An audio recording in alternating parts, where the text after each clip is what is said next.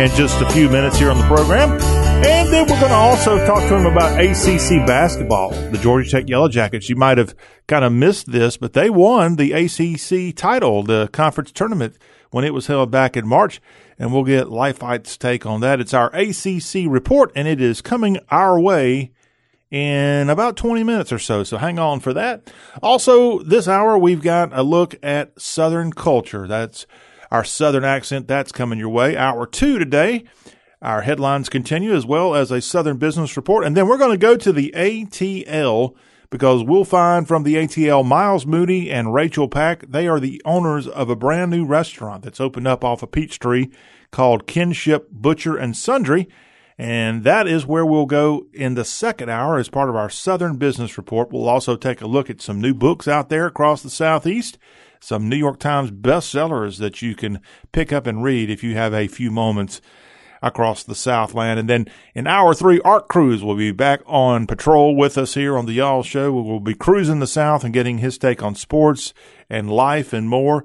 All that coming up here on the show. If you would like to get involved with the Y'all Show, it's so easy to do that. Our number is 803-816-1170. That is a number, by the way, you can text anytime you want to. 803-816-1170 is the way to do that.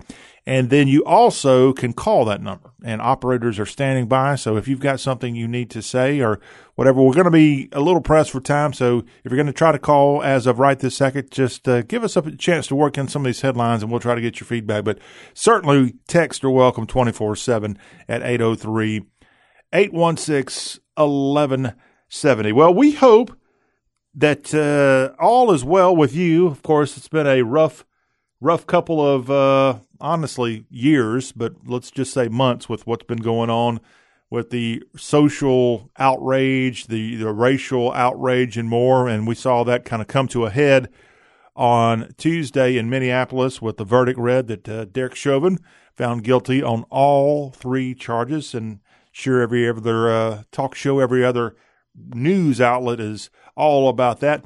I don't want to get too involved with that. We're not a show that's going to be talking about uh, Minneapolis, Minnesota too much. But I do want to remind people that George Floyd actually was born in the South. He was a native North Carolinian, born in Fayetteville, North Carolina in 1973. And then uh, when he was a youngster, he ended up, uh, his parents separated.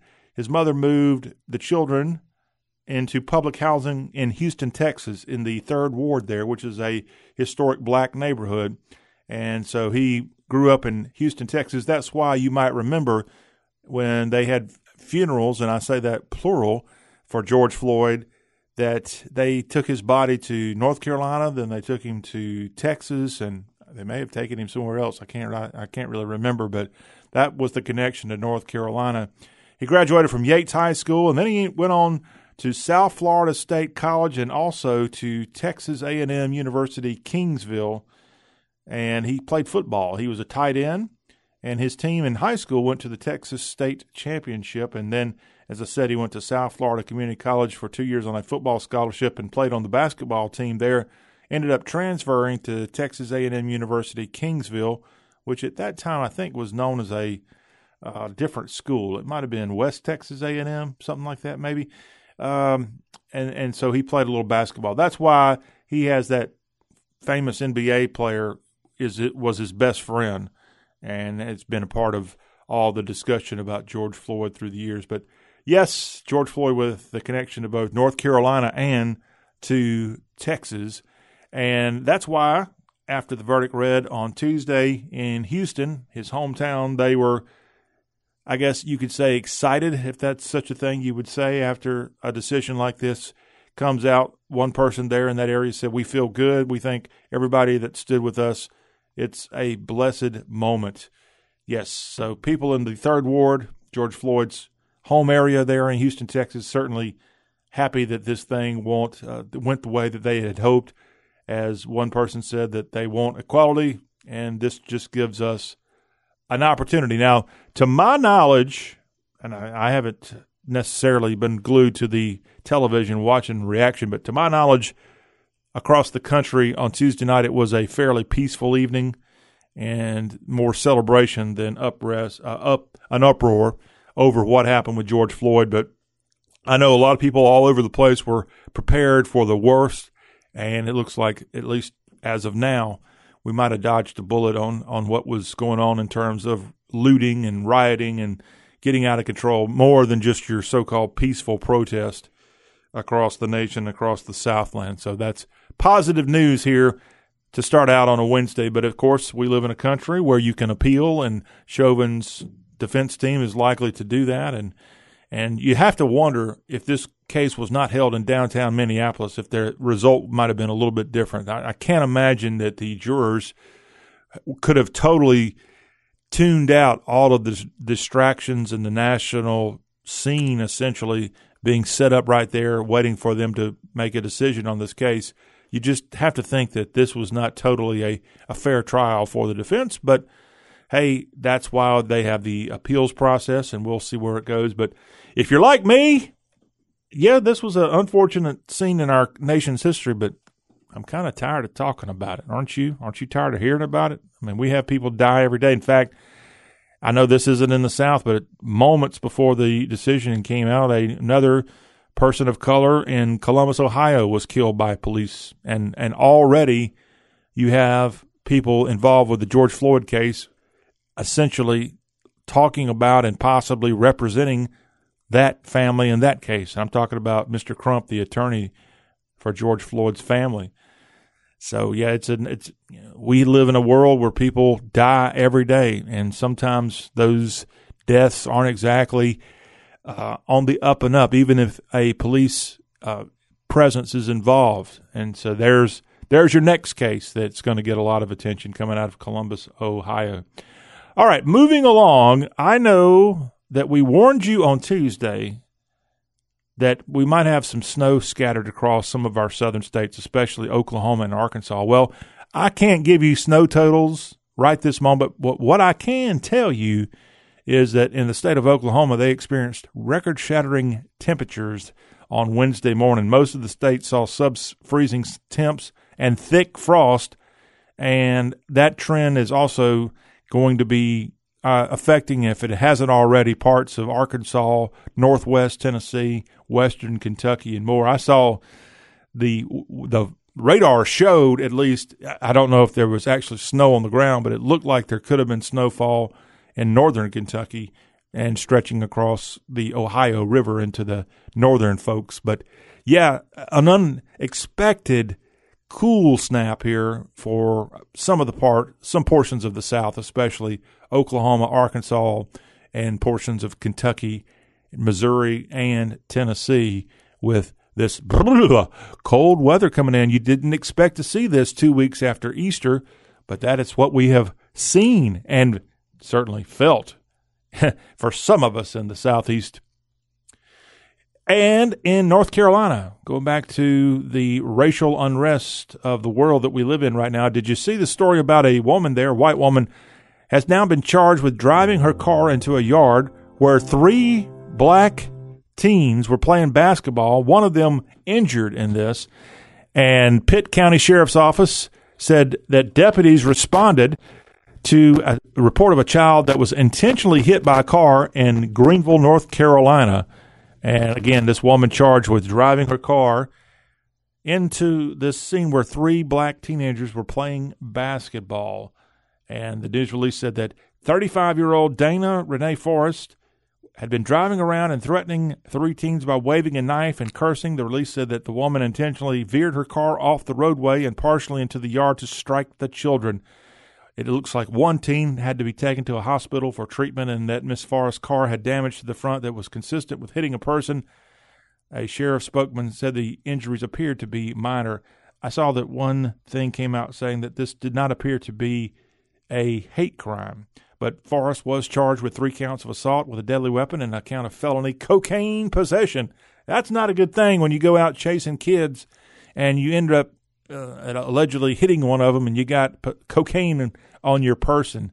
Not a smart thing by Dana Renee Forrest of Greenville, North Carolina. What a what a knucklehead! But we'll let the the uh, the good old justice system play out for her and see what happens there. But yeah, one of those kids, a mild injury it looks like, and so it nothing too severe.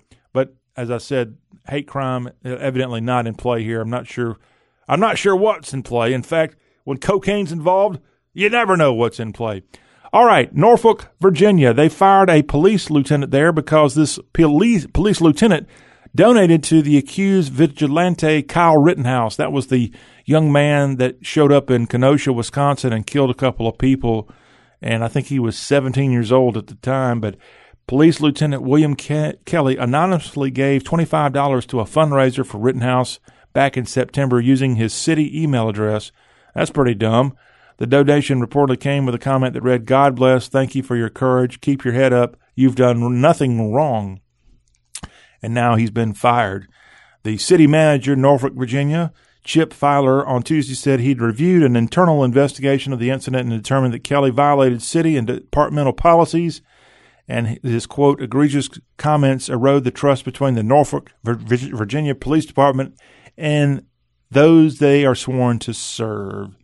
And again, a police lieutenant there, in Norfolk, who's been let go. They fired him because of his $25 support and public support, I guess you could say, even though he tried to do it anonymously, of Kyle Rittenhouse there in Wisconsin. I believe Rittenhouse had come from Illinois and just crossed over the border to show his tail there in the uh, outbreak of violence that happened there couple of months ago. Alabama Governor Kay Ivey has signed a bill that allows college athletes to be paid for the use of their name, image, and likeness. Of course, this is all recent changes in the NCAA to allow for this kind of stuff. And the governor of Alabama signing this into law says that college athletes in Alabama can now receive that compensation for their name, image, and likeness, a move that's intended to align state law with expected rule changes from the NCAA. Last week, the lawmakers in Montgomery passed the bill. The sponsor of it is Kyle South, a Republican from Fayette, Alabama, said the main purpose was to make sure Alabama universities are not at a recruiting disadvantage because the state does not have such a law in place. The bill goes into effect July 1st. That is also the same date that a law approved by the Florida legislature goes into effect. But yes, college athletes getting paid. And some would say, well, they've always been paid in states like Alabama. Ooh, that, too soon for that? Maybe, maybe so. But yes, Alabama being proactive here to not let those darn people in Florida get uh, up the advantage in recruiting. Speaking of the SEC, scientists at Texas A&M have now identified a new variant of COVID-19. Just what we don't need to hear. This new variant is called BV1 for its Brazos Valley origin, and it was discovered at the university's Global Health Research Complex in a saliva sample taken from a Texas A&M University student that was taken back in March. Texas A&M said scientists had already found one case of the variant. So yes, a new variant of the coronavirus, COVID-19, and this variant called BV1 for its Brazos Valley, where the Brazos rivers, you know, cross the Brazos at Waco. And then from Waco, that Brazos winds its way down toward College Station and Bryan, and then ultimately out into the Gulf of Mexico south of Houston, Texas. I guess it would be Brazoria, I think is somewhere in that area is where the Brazos ends up hitting the Gulf of Mexico. But yes, a new variant of COVID. Yikes, yikes, yikes.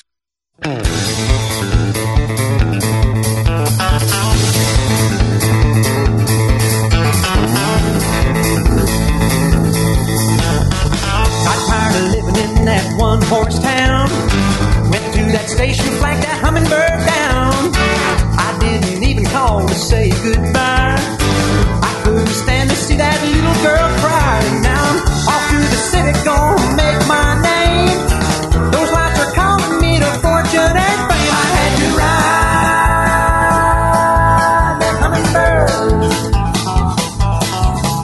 getting a little up and going in your Wednesday. Thanks to Ricky Skaggs, country bluegrass, Grand Ole Opry star. Speaking of country music, we've got some country music news we're going to share with you next hour. It's more of an artistic country music news, and it involves a fella Kentuckian, a fella Kentuckian for Ricky Skaggs, that is. But this piece of artwork is in Middle Tennessee. We'll tell you about it in the next hour. Cliffhanger. Of course, don't forget, we're going to have plenty of country music coming your way on Thursday. Our insider on Music Row is Precious Harris, and she'll have her Nashville Music Line report that's coming up on the Thursday Y'all show. Coming up in the next segment, we've got ACC talk courtesy of 24 7 Sports' Jonathan Leifheit. Now, let's dive into what's going on in the world of sports on this Wednesday.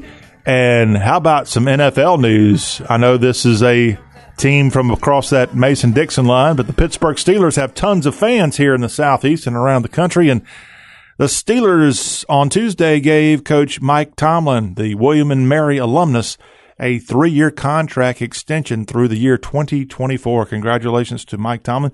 I'm not exactly sure why this contract extension is happening as we get almost to May, but sure enough, he's been signed. He's been their head coach for a long time, and now his contract goes through the 2024 season. Of course, the Steelers last year started out the toughest, the most exciting, then the the most flawless team going, I think, into roughly week 10 before they lost.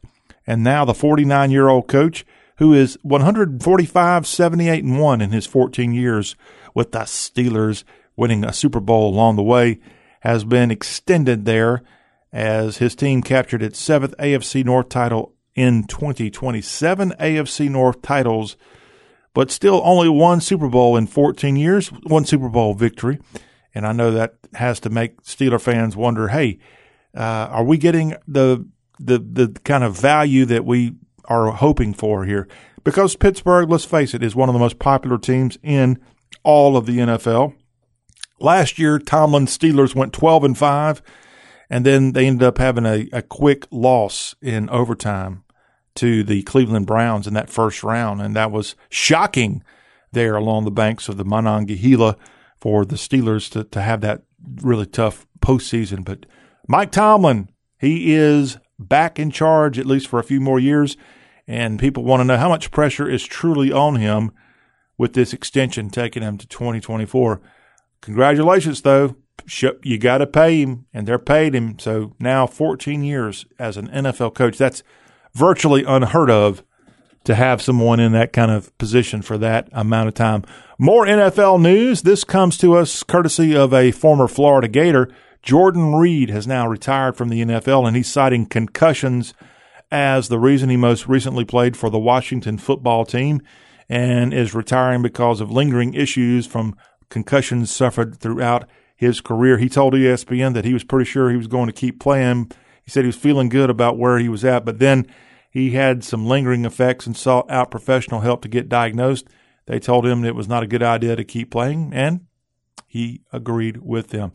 Reed said he visited Orlando's Plasticity Center in late winter for a brain scan and said based on the results it was recommended that he retired. He said he took it him a while to make that decision. Now, a little bit more about Jordan Reed. 30 years old, born in New Britain, Connecticut, and again a tight end for Washington, but also had played for the San Francisco 49ers. That was the team he was most recently with, technically, as far as the roster goes. Pro Bowl player back in 2016.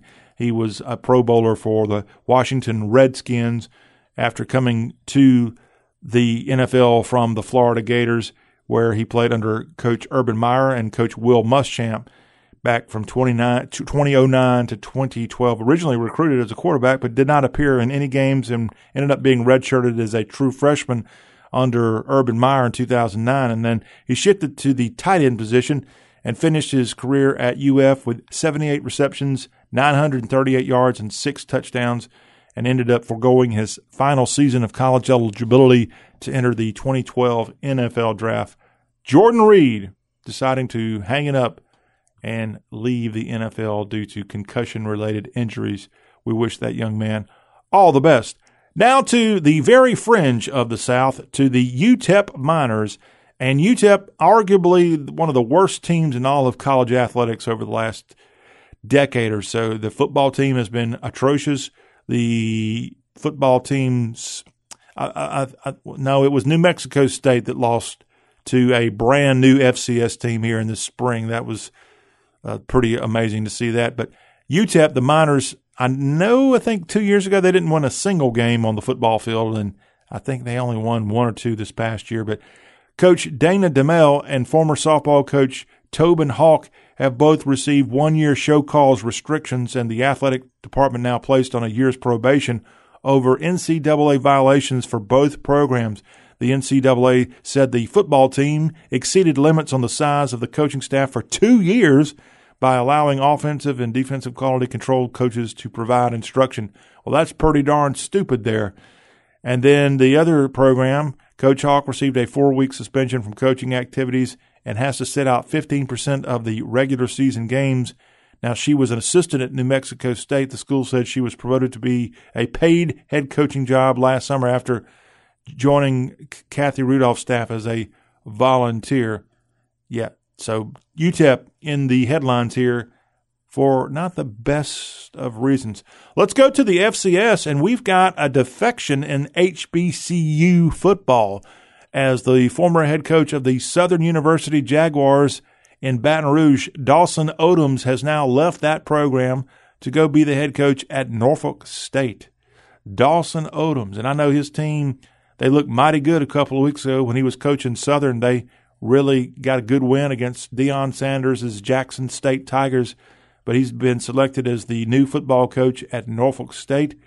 And he goes back to the MEAC. That is a conference that he's familiar with as he ended up playing his own college football at MEAC member North Carolina Central. He's a native of Shelby, North Carolina, and has been coaching for nearly two, two decades in the biz.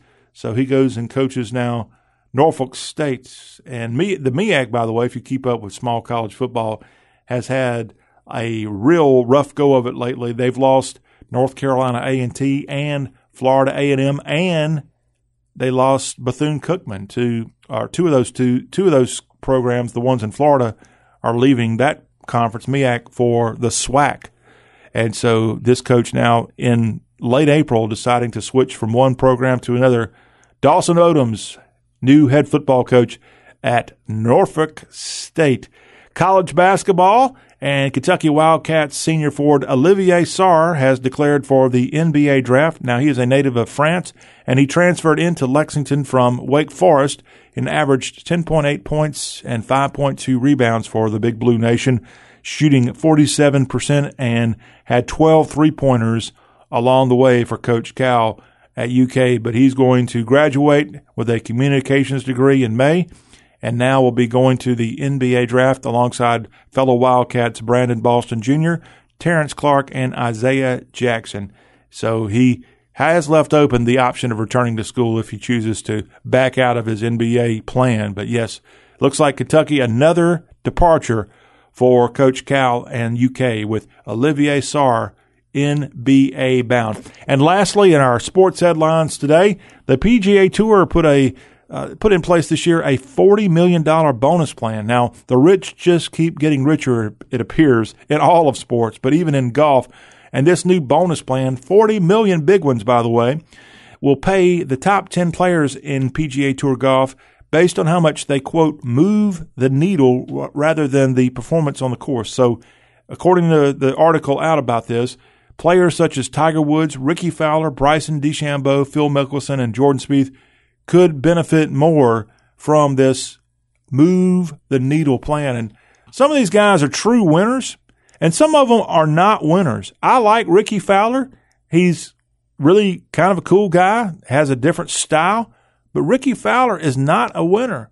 Rickie Fowler, in my opinion, is barely hanging on the PGA Tour.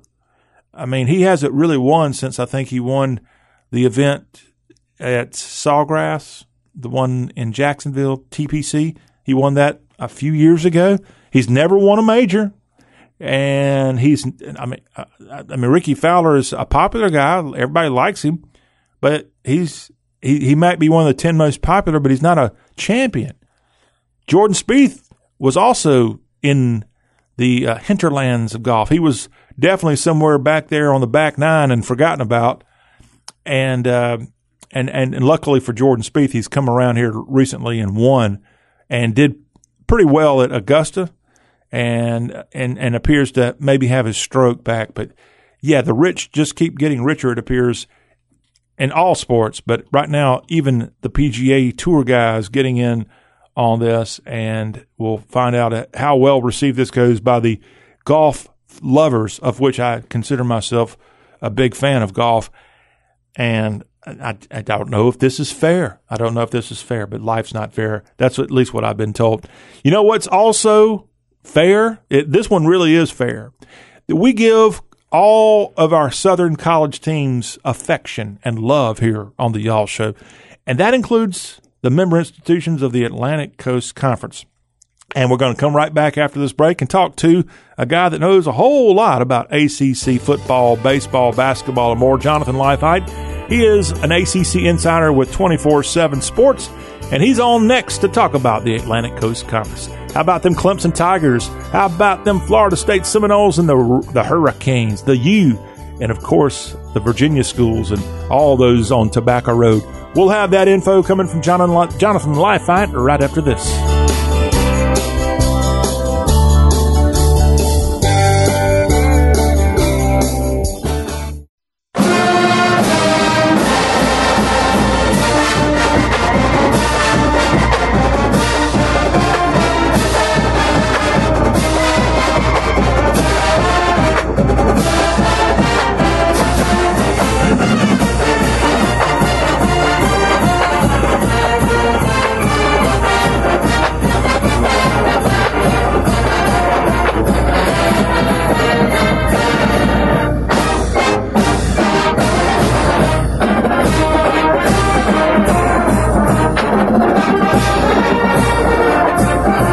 What is the good word?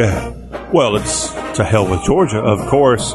We are the Y'all Show, and we are up and going now with an Atlantic Coast Conference report, courtesy of 24 7 Sports' Jonathan Leifheit. And we're going to talk about what's going on in ACC sports from the U to Virginia Tech, and of course, all the Tobacco Road schools and more. And if you've got something ACC related that you want to ask Jonathan Leifheit, feel free to fire away. 803 816 1170 is the best way to try to reach out and connect with Jonathan with your ACC question. And we're going to go right now to ACC country and bring on from 247sports.com, Jonathan Leifheit, who's been a big part of this program for a long time and a, a great insider, a great friend, and more. Jonathan, welcome back to the Y'all Show. It's good to be back. It's been a while. Glad to talk to you. Guys. Well, you know, this darn virus has kind of messed everything up, Jonathan, and, and that includes this show. That's show. A fact. That, That's a fact. That includes this. But we're glad to have you back, and we have not talked to you since the great Georgia Tech men's basketball team claimed the ACC championship. How does that make you feel? Man, it made me feel real good. I, I, I've made no bones about it that I'm a Georgia Tech guy pretty through and through. So uh, to see them do that, even even through kind of all the weird things that happened to get them there, um, but it was uh, it was really awesome and uh, a very strange tournament for sure. Um, with you know with uh, Virginia bowing out kind of due to COVID, and then uh, you know and it wasn't just them. You know Florida State got a pass as well, and and so uh, just a just kind of a crazy experience for sure. But the Jackets and Coach Pastner did the best they could and ended up winning their first tournament with him as head coach. And that was the first ACC tournament championship for Tech since what, Bobby Cremins? Yeah, 1993. Okay, man, long time ago. And of course, the way the ACC, at least the way they used to do it and probably still do it, is you are your conference champion purely based on the tournament. Is that still the case? That is true. They do have kind of a regular season champion thing that they that they'll kind of recognize, but the official, when it comes to the the NCAA tournament, you get an automatic berth into the tournament, and it's the tournament champion that gets the that gets the berth. Okay, well, unfortunately for Tech and a lot of the ACC teams, frankly, the postseason, the actual tournament in Indiana did not work out too well. So now that we've had about a month or so to catch our breath, what's Jonathan Leifheit's take on how the ACC fared in the 20? Uh, well, to your point, they did not fare very well at all. Um, uh, really, I think they had two teams make the Sweet 16 and no teams make the Final Four or the Elite Eight for that matter. And so it was uh, really kind of a down year for the for the ACC all all the way around, and uh, they just did not fare well. And it, you know, and it starts with the two stalwarts you usually expect to do well, North Carolina and Duke. Both of them struggled. Duke did not even make the tournament. Um, they pulled out due to some uh, due to COVID concerns. Um, you know, and then on top of that, they would not have made it. I, I don't even think they would have made it anyway. North Carolina made it in there, but they didn't last very long. Uh, so those two teams, you know, usually expect to see them at the top. Virginia has been up there as well. They did pretty well, but they have uh, certainly, uh, you know, they, they certainly weren't the you know, the national. They were the defending national champions, kind of heading into this tournament since we didn't have one in 2020, but they didn't do well as either. So it, it's really been kind of a a lot of really good teams, but uh, no great teams uh, in the ACC, and that's kind of what's uh, kind of you know contributed to the to the slide for this coming year. The good news is, is I think next year there's a lot of returning talent. There'll be uh, a lot of teams that will look a lot better, and and uh, I, I, think you'll see kind of more back to a norm for the ACC in 2021-22.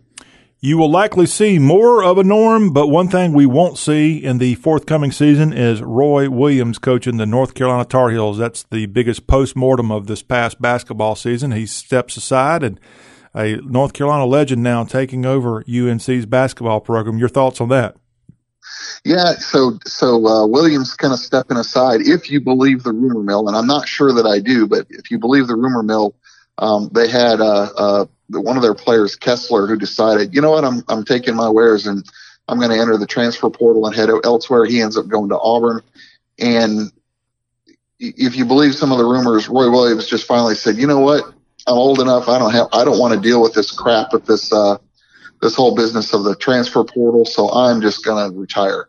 And so you know, if if you kind of believe that, that's you know kind of an interesting development.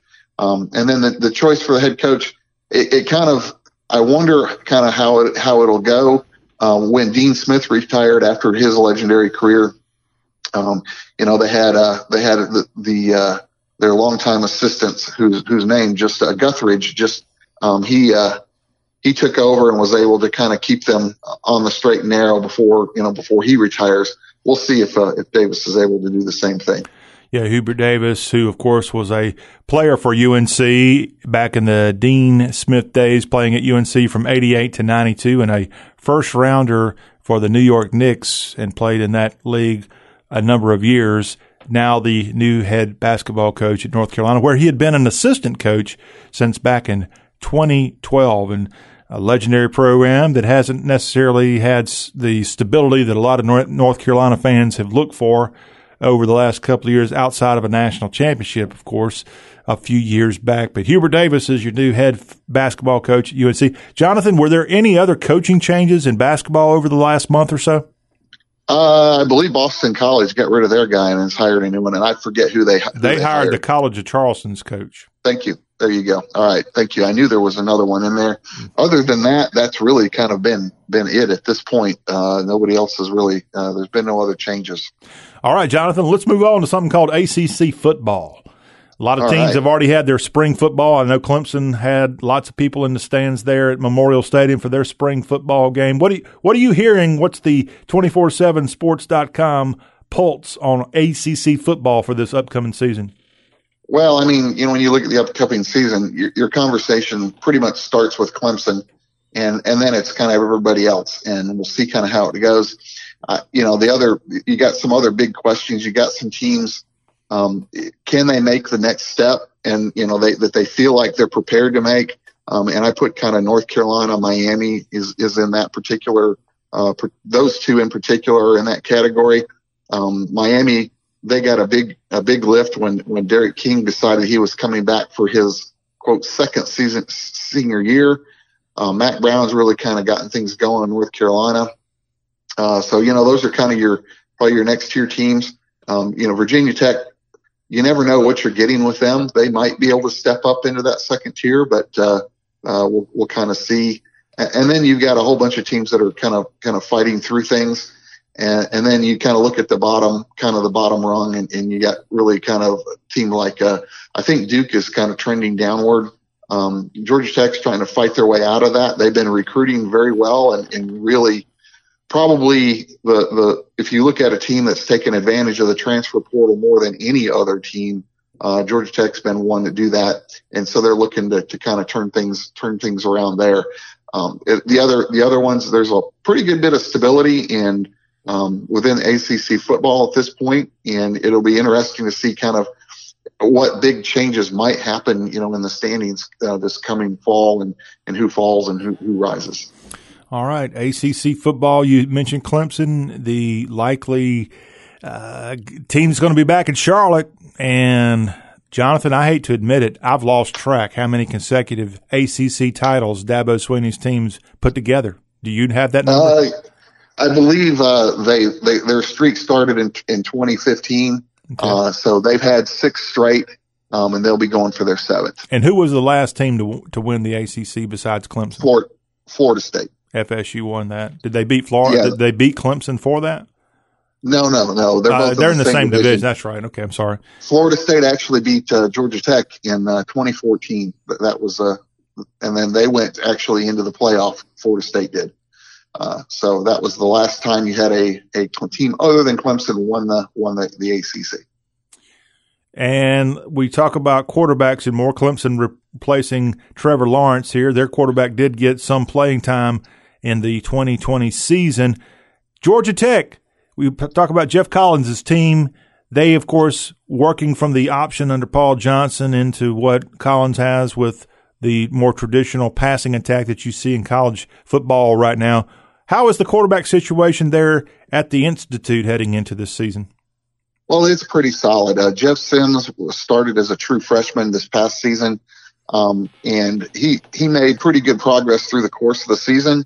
Um, I would I would be shocked if it was anybody but uh, but Sims that's that's the quarterback, and uh, he he made he really was quite impressive as a freshman, but he was still a freshman quarterback. You know, the good news for for for for Georgia Tech is is is really that season didn't even count from an eligibility perspective. So they could potentially have him for four more years. So from that perspective, it's, it's a uh, pretty solid. Um, and then they also added, uh, added some, uh, players via, via the, um, their incoming class. Chayden Peery's looked good. Um, Jordan Yates is, is the, is the, the easily the backup at this point. Um, but they've got some, some options. Things are getting better from a quarterback perspective down in the flats. Yeah, and and again, Geoff Collins. I know his team struggled a lot of the time, but they've put together some impressive wins Uh, along the way, and and certainly toward the end of the season, I would say some of those wins have come and just kind of inspired Georgia Tech to say we can we can do this here. It might not be an overnight sensation here, but we can do it. Speaking of Georgia Tech, how about Stewart Cink, Georgia Tech golf alum, getting the big win on the PGA Tour? And at 47, almost 48 years old, not bad for a Georgia Tech guy from the, I guess, early 90s doing well on the PGA Tour, Jonathan. Yeah, he, he has uh, been doing quite well. Two wins this season. Um, and, you know, at that age, at the age of 47, traditionally, you know, guys get to their late 40s and they're, they're gearing up for their, uh, for their stint on the Champions Tour. Um, if you kind of go back and look, uh, Jack Nicklaus had one win after age 45. Um, and he's generally considered, you know, to be the greatest golfer. And he had just one win after 45, and that was the Masters in 86 when he won it at age 46. So, you know, uh, to, to have two wins at age 47, and he is playing some very, very good golf right now. Mm-hmm. Uh, so very, very good for him uh, from that perspective. And I think he makes his home in the Atlanta area, so that's another positive thing. Yeah, he does, and he also has his son uh, Reagan, who is his caddy. Yeah, I think his golf course that he calls home there is that the uh, north of let's see, North Fulton County, maybe. Uh, I believe it's uh, Sugarloaf, actually. Oh, Sugarloaf. Okay, somewhere up there in that area is the golf course that Jeff Foxworthy lives on. So, how would you like to be out there whacking the golf ball and Jeff Foxworthy, a Georgia Tech alum, also by the way, uh, yeah, uh, sees your golf game? Well, if he were to see mine, he, he would probably uh, have a lot of, uh, you might be a, a hacker if, uh, jokes. Might not be redneck jokes, but at least hacker jokes. Jonathan, before we get out of here, let's talk a little ACC baseball. If you look at the current standings, the Louisville Cardinals technically atop the Atlantic side of ACC baseball. They've got a 14 and 6 mark, and that's good enough for a 70, 700 winning percentage. Notre Dame is trailing them Florida State also good. And then some teams that you might not expect have losing records in conference play. NC State and Clemson among those teams. And when you watch what's going on in the coastal side of ACC baseball, some perennial powers like Virginia and North Carolina not doing quite as well in conference play. Virginia Tech's actually in the clubhouse lead right now at 15 and 9 in conference play. What's Jonathan Leifheit at 24-7 Sports' take on what's going on in ACC baseball thus far? Yeah, I think you mentioned NC State, and they were a preseason uh, kind of top 10 team. And to see kind of what's happened with them has been kind of uh, really disappointing, um, particularly if you're a Pack fan. Um, but they, they were expected to be really good. Clemson, they, I think they felt like they had turned the corner and had a, had a pretty good, you know, coach and everything going in. So this has also been disappointing for them. On the, on the uh, coastal side, yeah, Virginia was picked to, to win the coastal and to see kind of their performance. They have been putting it together and, and done a little better recently. So they might be, you know, finally getting there. Um, but Virginia Tech being on top at this point in the season, I think is probably one of the bigger surprises um, kind of in the in, in how things are going. Uh, Georgia Tech's right behind them, uh, kind of coming in there. Miami's been kind of hit or miss, uh, and North Carolina's been hit or miss. Uh, I, I, will say that all of the teams, the, the, schedule this year, they've really had not many midweek games, and uh, uh, until kind of recently, as this is part of the, the COVID scheduling, and, and I think, and uh, uh, that this has kind of wreaked havoc on the on the pitching staffs a little bit. You don't get a good idea, kind of, you know, in early season they'll run some of their young guys out there or other guys and get them some game experience, and then they can kind of shuffle their lineup as they head into the into well into conference play and everything. And it's really been kind of tough to do that when you haven't had that many midweek games early in the season, and so that has lended itself to have a lot more inconsistent performance from a from a pitching standpoint. And so we've seen that there's been a little bit more parity. Um, you know, normally you'll see a team out there with with you know pretty commanding a couple of teams out there with commanding records, and most of them, you know, 15 and nine is 60 percent. That's pretty good, but that's not normally what we see. We usually see it a little better than that. So um, definitely been a little bit of a different season from a from a baseball perspective. He is Jonathan Leifheit, 24 7 Sports. We'll have a complete preview of this weekend's college baseball games, including those ACC teams and their matchups. All that is part of our Friday Y'all show lineup. Jonathan, we appreciate you coming back on. Good to talk to you, and we'll talk to you again next week if that's all right. Sounds great to me. Talk to you soon. All right. Jonathan Leifheit, everybody. Coming up after this break, we'll have a quick look at Southern accent. All that ahead on the show that's all about the South.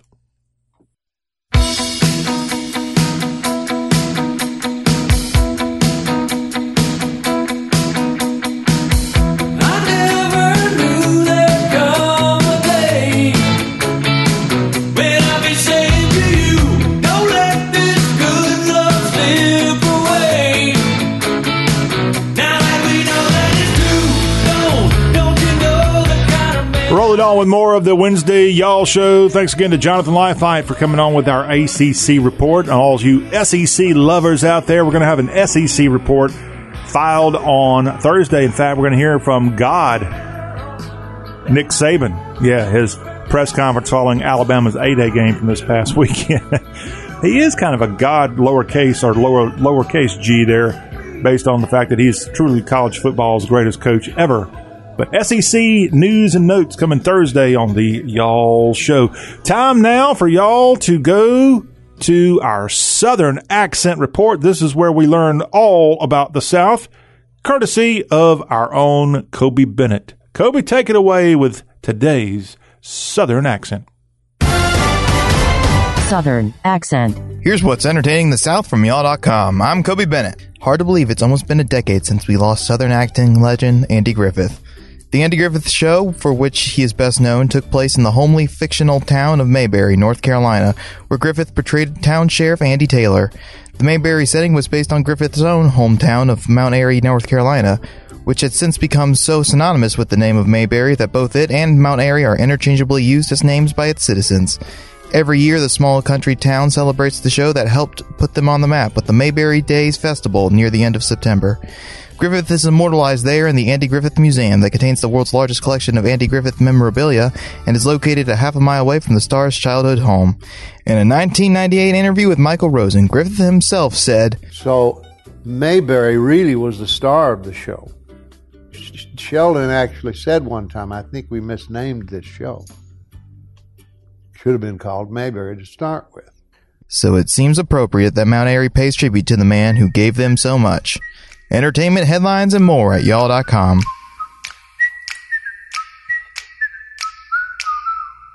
All right. Thank you, sir. Good stuff from the Southern accent. Well, that wraps up our numeral one uh, for y'all today. Hey, we've got another action packed, exciting hour two right around the bend. Hang on when we come back. We've got headlines from across the South, a Southern Business Report, and you're going to hear the owners of the brand new restaurant in Atlanta, Georgia. It's called Kinship Butcher and Sundry. We'll be talking to owners Miles Moody and Rachel Pack. Plus, a little book report. Who is atop the New York Times bestsellers list? All that in hour two on this, the show that covers everything Southern.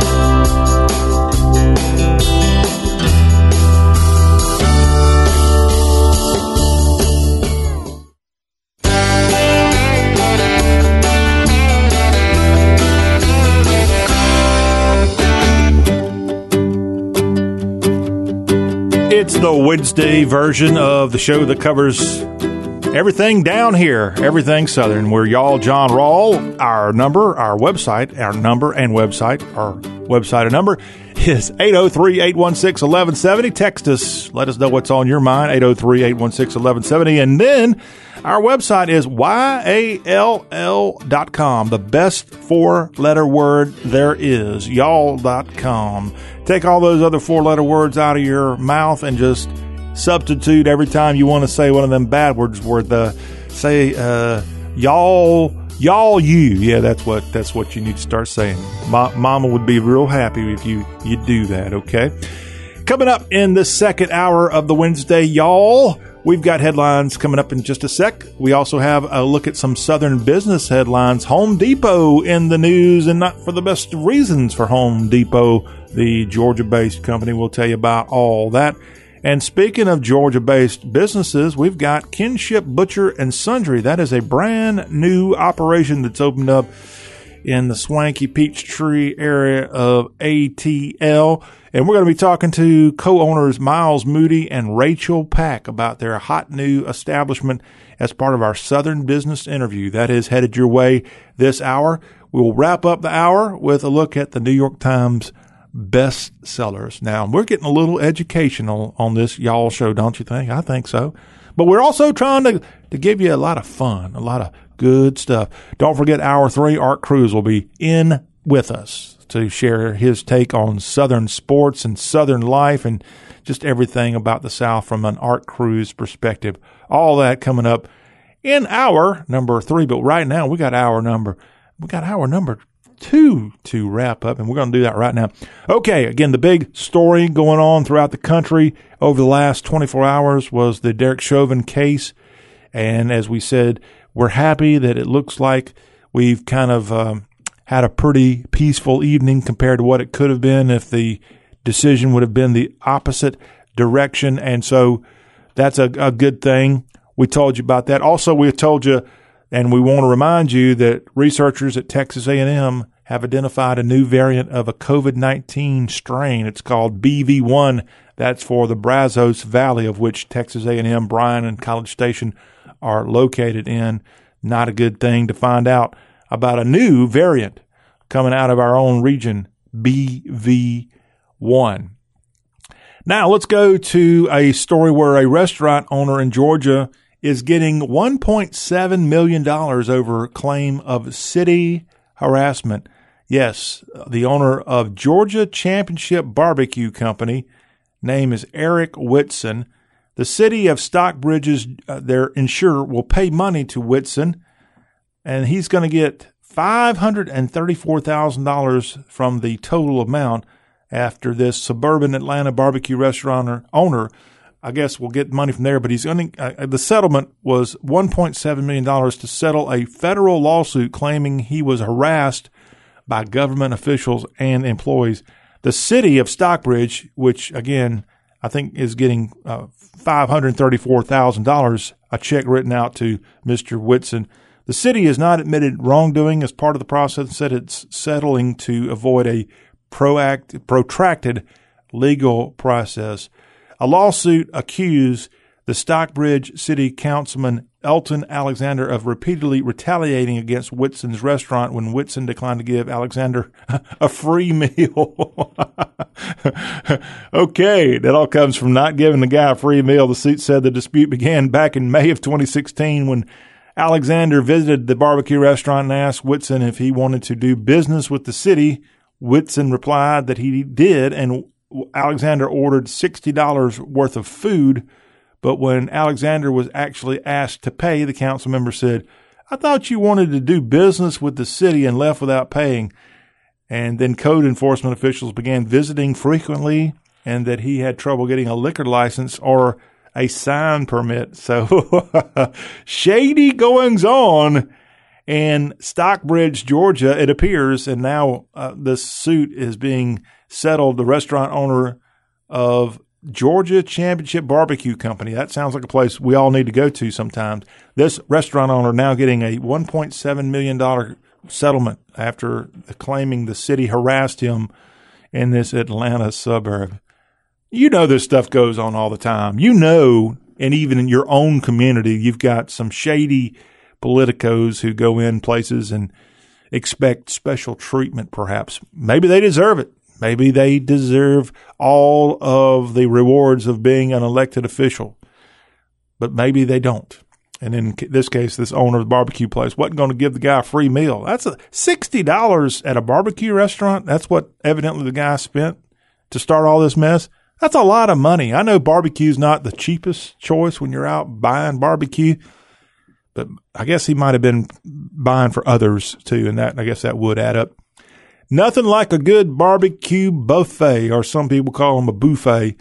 And yeah, those can end up being $25 or so per plate. So yeah, you 25, two people, tax, couple of sweet teas, maybe a banana pudding along the way. You could see where that would add up. So, but yeah, to settle for that amount of money is, is a, a, a crazy. It's not music to our ears. And you know what else is not music to our ears? We're about to get hit with cicadas across some of the southern states. And we've got some tips to help you get ready for the cicada outbreak. Now, I know they're going to be a nuisance in places like Virginia, West Virginia, East Tennessee. It looks like Kentucky's going to get hard, hit hard with this new Brood X that's coming out.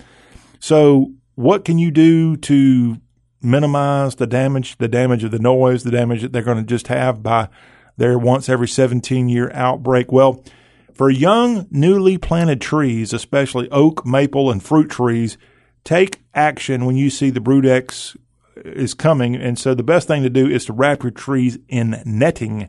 So if you're out looking on the stock market to invest in something, any kind of company that has netting might be a good investment right now because there's going to be a surge on buying netting. The netting needs to contain holes that are three eighths of an inch and just one quarter of an inch will work as well, but the netting will maybe protect your small trees as these cicadas will be all over the place and making lots of racket and potentially damaging trees. How do cicadas damage trees? They're not going to eat your leaves or flowers, according to one expert. The only major damage these cicadas can do is on twigs and branches by simply laying their eggs because they saw into them, kind of cut into them and insert their eggs into where that cut is placed. So for a younger tree with this Brood X outbreak, if there are a lot of cuts of and lots of cicadas making those cuts, the combination can severely harm the tree, even kill it. And if it's a fruit tree, it can cause the fruit not to grow properly on the tree. So netting is the buzzword, or should I say the loud buzzword with cicadas headed your way. In fact, if you have already are experienced a cicada outbreak, this is the once every 17 year brood X that's going to be popping up, if not already. When we're on cicada watch, do me a big favor. If you've got a outbreak and you've got them keeping you up now, let me know 803-816-1170. I want to kind of maybe put on a map where these things are. because I haven't heard them that I'm aware of. Of course, I heard nothing but loud rain when I was trying to get my beauty rest last evening. So yeah, uh, if you've got them, I remember back in the mid '90s. It might have even been 1997. Now that I think of it, exactly in Middle Tennessee. That's where I was hanging my hat at that time, and it sounded like somebody was constantly outside running a weed eater when the cicada outbreak happened in 1997. That's been 24 years. So it might have been a different brood that I experienced at that time. Now, one good thing for me back in that time period, I think I went to Florida somewhere during that summertime outbreak. And so I didn't have to put up with it, but for maybe a day or two.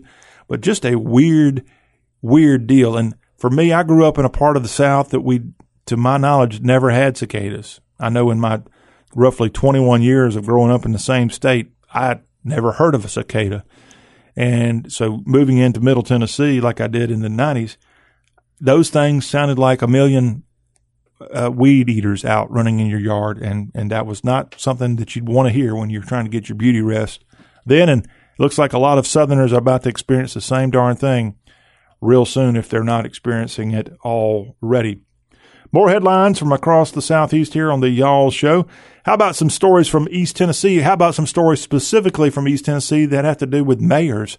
Now, you might have remembered the other day there was an awful shooting at a school at Austin East High School in Knoxville.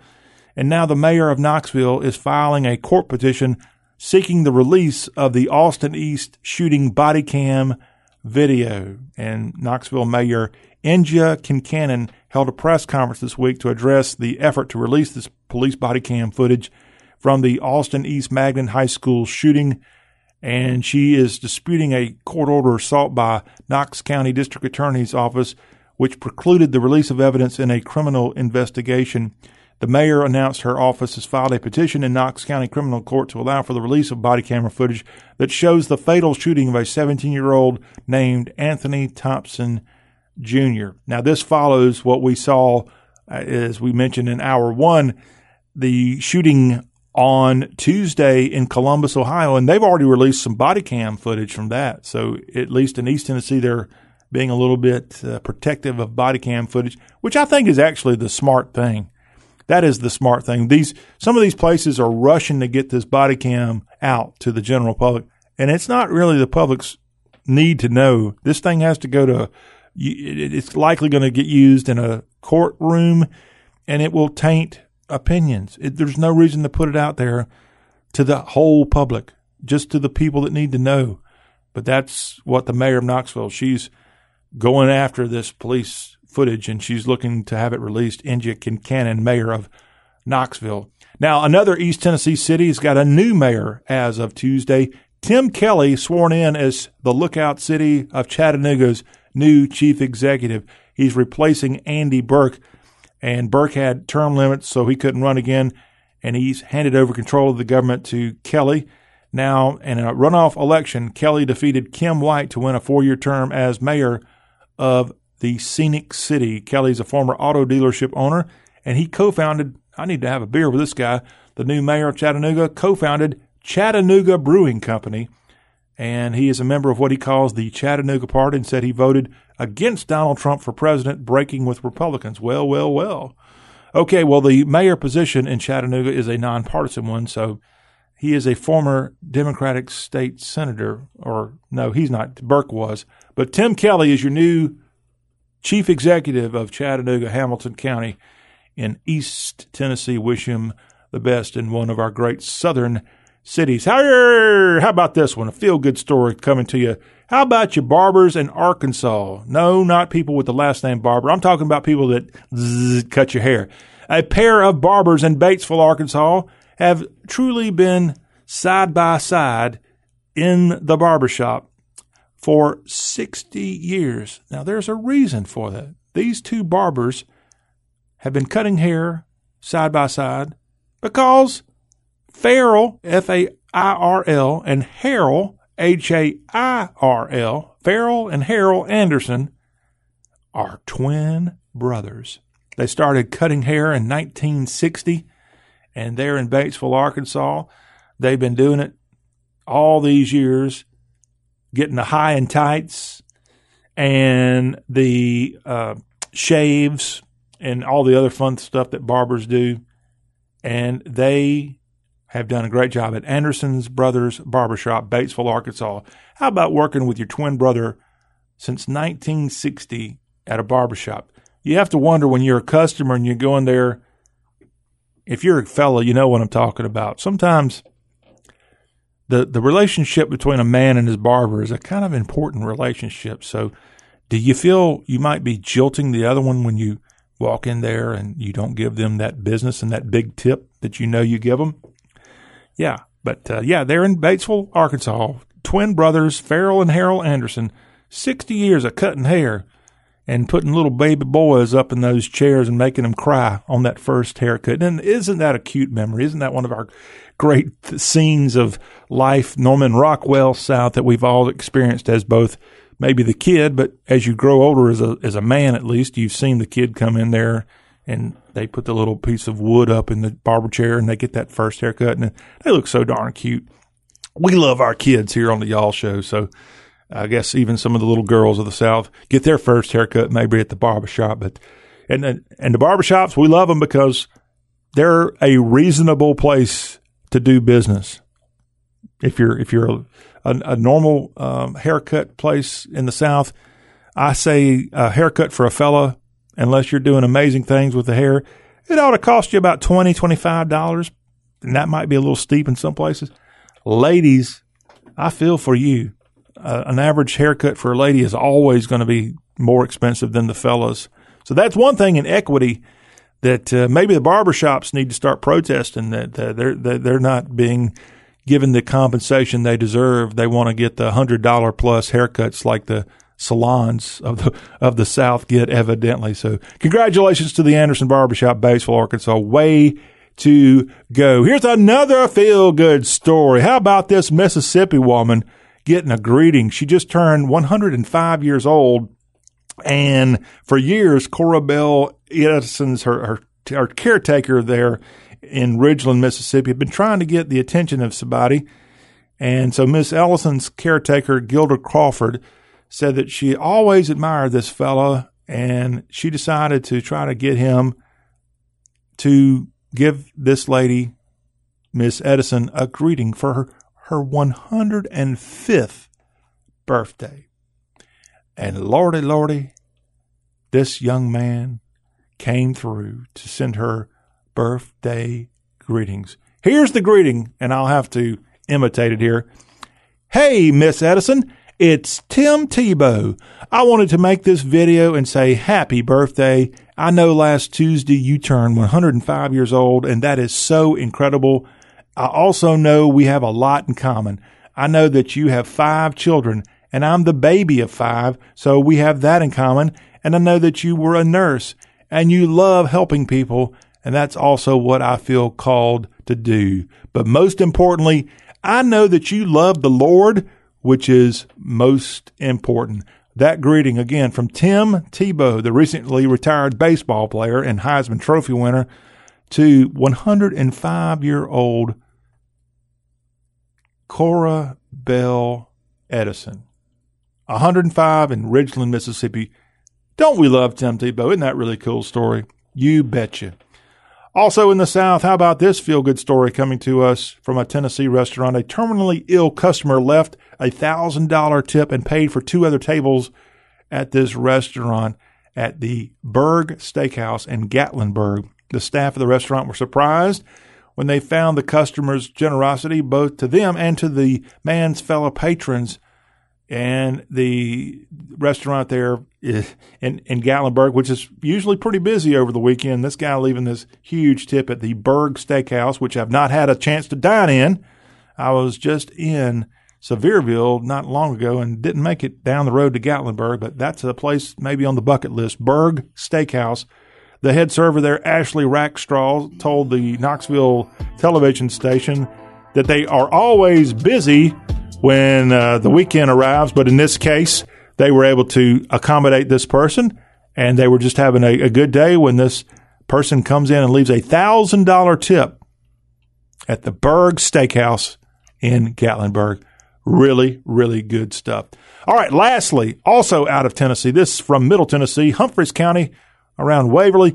That is the county that country music legend, the coal miner's daughter, Loretta Lynn, lives in. And to celebrate her 89th birthday last week and the fact that she's been back on the Billboard charts for a new album, there at her Hurricane Mills Ranch, they're honoring Loretta Lynn's 60 year career.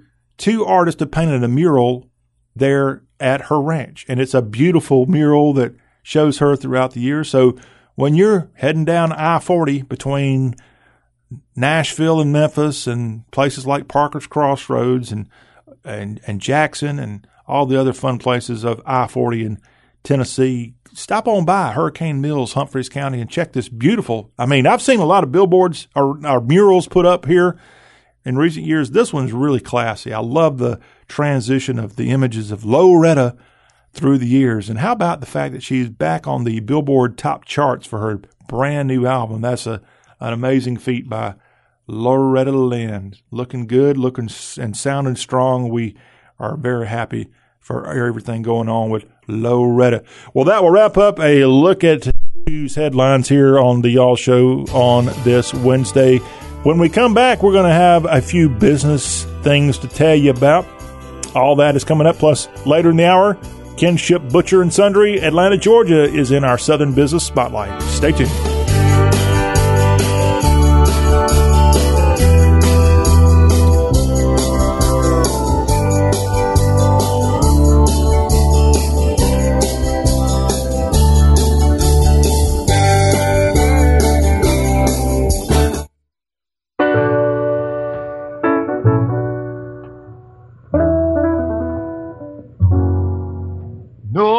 Nobody cares about me.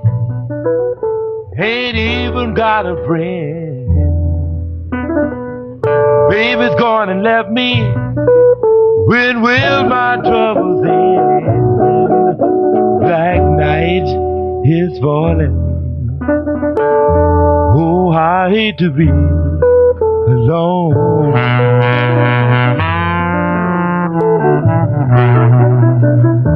I keep crying for my baby. But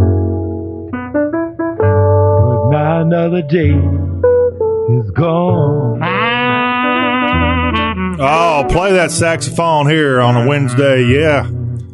Little Charles Brown music for you now. Hey, y'all, this is John. This is the Y'all Show where we talk about country music, blues music, a little southern rock, and then we mix all that in with sports and politics and gossip and oh man, it's just it's just unusual. That's all I can say. We appreciate all you tuning in. I actually want to share with you some amazing I mean, I don't want to brag too much, but I'm gonna brag if I get a chance, all right? And, and this is more of a bragging about y'all, not not me. But we just launched the rebirth of the Y'all Show on Monday, and we have already garnered more than 4,000 downloads of our show's podcast. Now, how do you find that podcast? That's available at y'all.com, Y-A-L-L.com. It's the homepage of the South, and all you got to do is go on there and find our show. We've had two shows that we put up. We did a show Monday and Tuesday. Today's show will also be posted. Every day will be posted at y'all. We've had, we actually have more than, I think, 400 episodes of the y'all show up there as we've been doing this thing since 2018. But our rebirth after a long coronavirus pause has had us now with more than, I think I saw 4,000 downloads. Now you can get it at y'all.com. You also can let people like iTunes do the hard work for you. Go to iTunes and search for the Y'all Show, and you can subscribe free of charge. And this show will automatically come to your smartphone or your iPad every day. Every day that we get this uploaded, it's right there for you to listen to. And it's on other streaming options with the podcast edition. So you can tote it with you when you're out there on the treadmill and you want to learn about the South. We're a great option. We're the only option, frankly. And we appreciate all of you, the thousands of you who listen to us on our podcast. And of course, the hundreds of thousands of you who catch us every day on great radio stations across the Southeast. Time now on the Y'all Show to talk a little Southern business. And this is unfortunate business for business news for Home Depot as faith leaders in that state are now calling for a boycott of Home Depot over its response to the recent Georgia voting law that went into effect in the Peach State. Now, what did Home Depot do wrong? Huh. Their sin was they didn't do enough, according to these thousand Georgia churches, many of which appear to be black churches coming out saying that a boycott is not something we wanted to do, but now it's something that we must do. That from Bishop Reginald T. Jackson.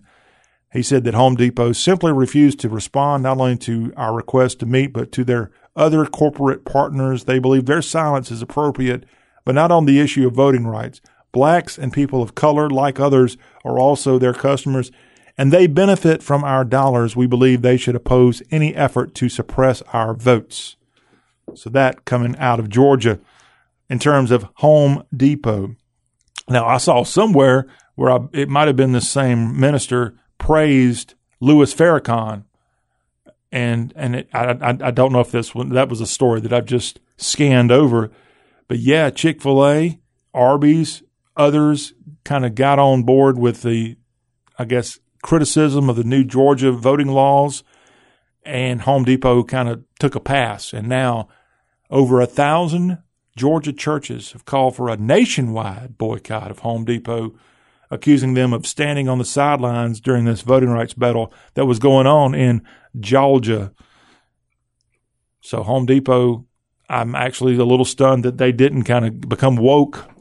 As Clay Travis, Fox Sports radio personality, say, once you go woke, you go broke.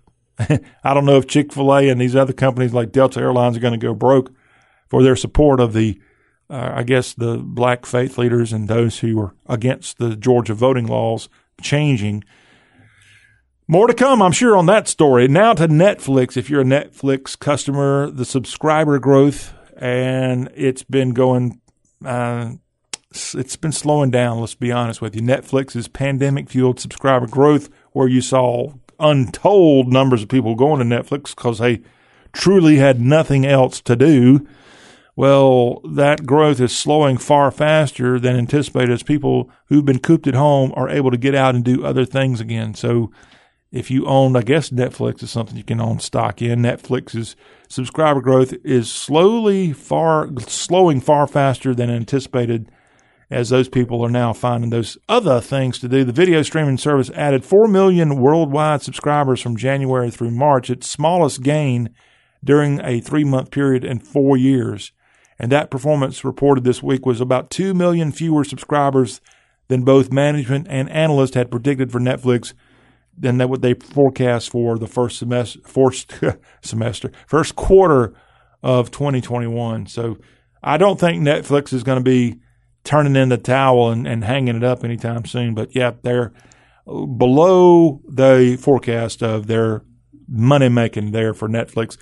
Now, what about flowers? I mean, I, I know this is a business feature here on the Y'all Show, but the pandemic has really hurt those of you out there looking for tulips, bluebells, and cherry blossoms, as the growers of those, often in places like Europe, have had a real shortage and and more. I mean, Japan's cherry blossom trees also are pretty hard to find right now. Across the world, authorities are seeking to stave off a new surge of coronavirus, and that's caused a shortage of our trees coming from places like Belgium and the Netherlands and more.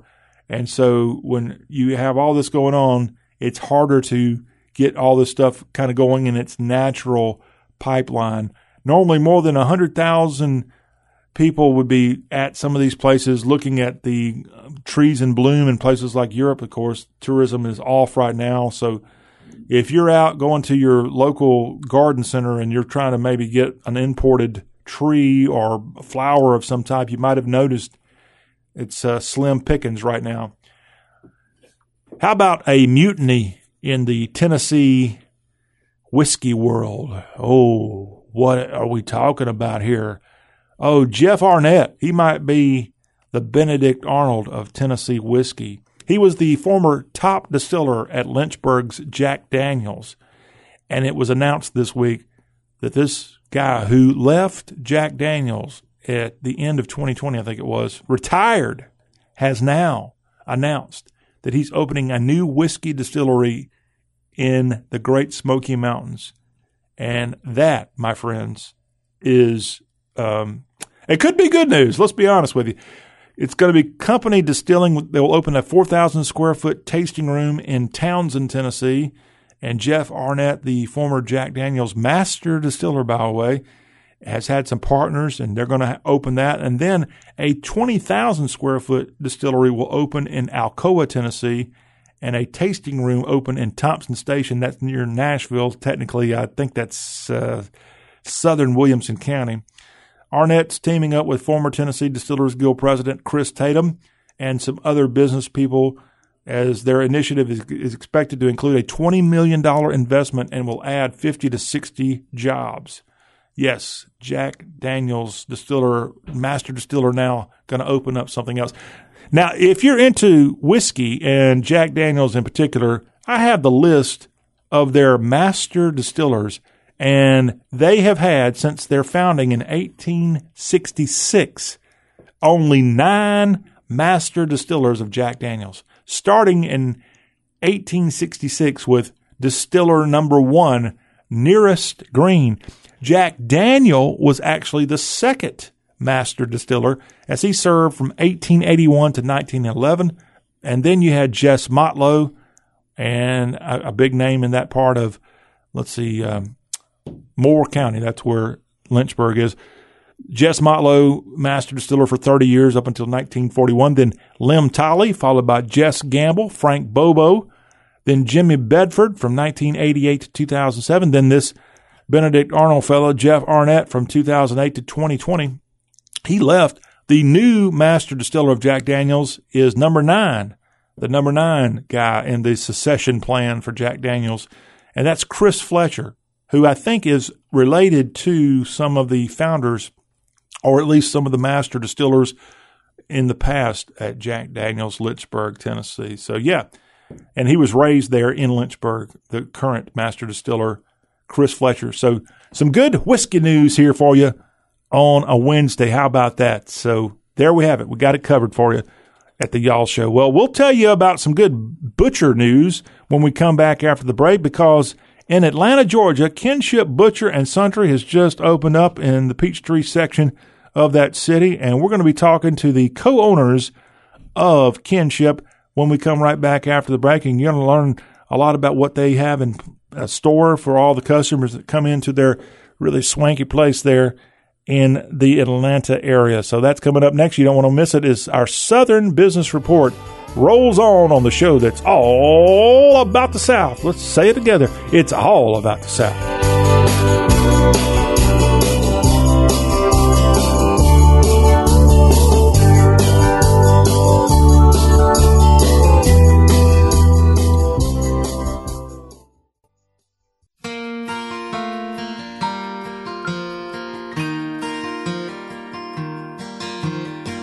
Was 14, I was falling fast for a blue-eyed girl in my homeroom class. Trying to find the courage to ask her out was like trying to get off from a water spout. What she would have said, I can't say. I never did ask, then she moved away. But I learned something from my blue-eyed girl. Sink or swim, you gotta give it a whirl. Life's a dance, you learn as you go. Sometimes you lead, sometimes you follow. Don't worry about what you don't know. Life's a dance, you learn as you go.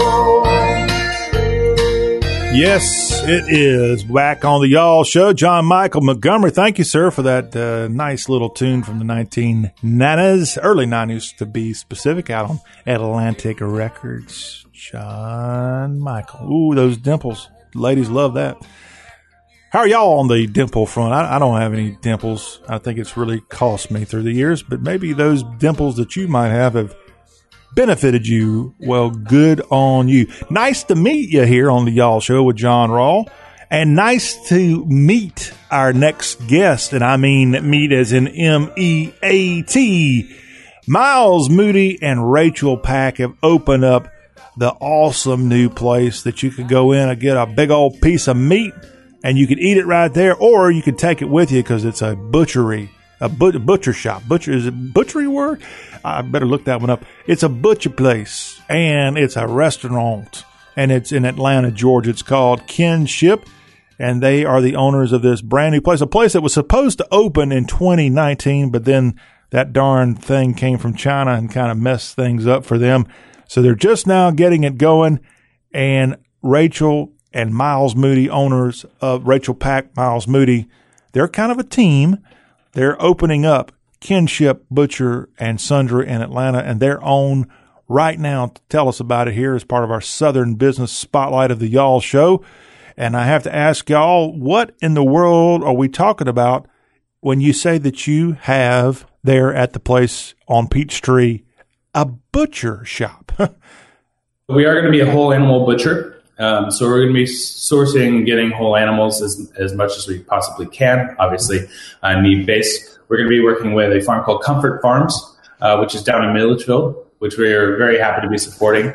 Um, and we're going to be working with uh, Southern River Farms, which is going to be sourcing our beef. Um, and again, there's a conversation about organic, and in the wine program, we're going to be having organic and biodynamic um, practice farming practices in our wine uh, on the shelves. But there's also the com- the conversation that I think needs to be had concerning organic and biodynamic and what that means in terms of certification and what it means for smaller farmers who are doing very good practices and care about their animals who might not be certified organic. So kinship is a way that we can have a conversation with people about what that means, where we get where we get our food. Uh, like you said, Georgia's a huge agricultural community. Um, we're working with local Atlanta farms, Sparta Gardens, and etc.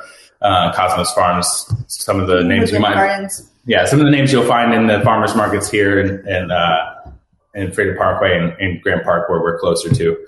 Um, just trying to get uh, community agriculture um, to to people and make it more accessible and have in-depth conversations about what all these bu- kind of buzzwords mean.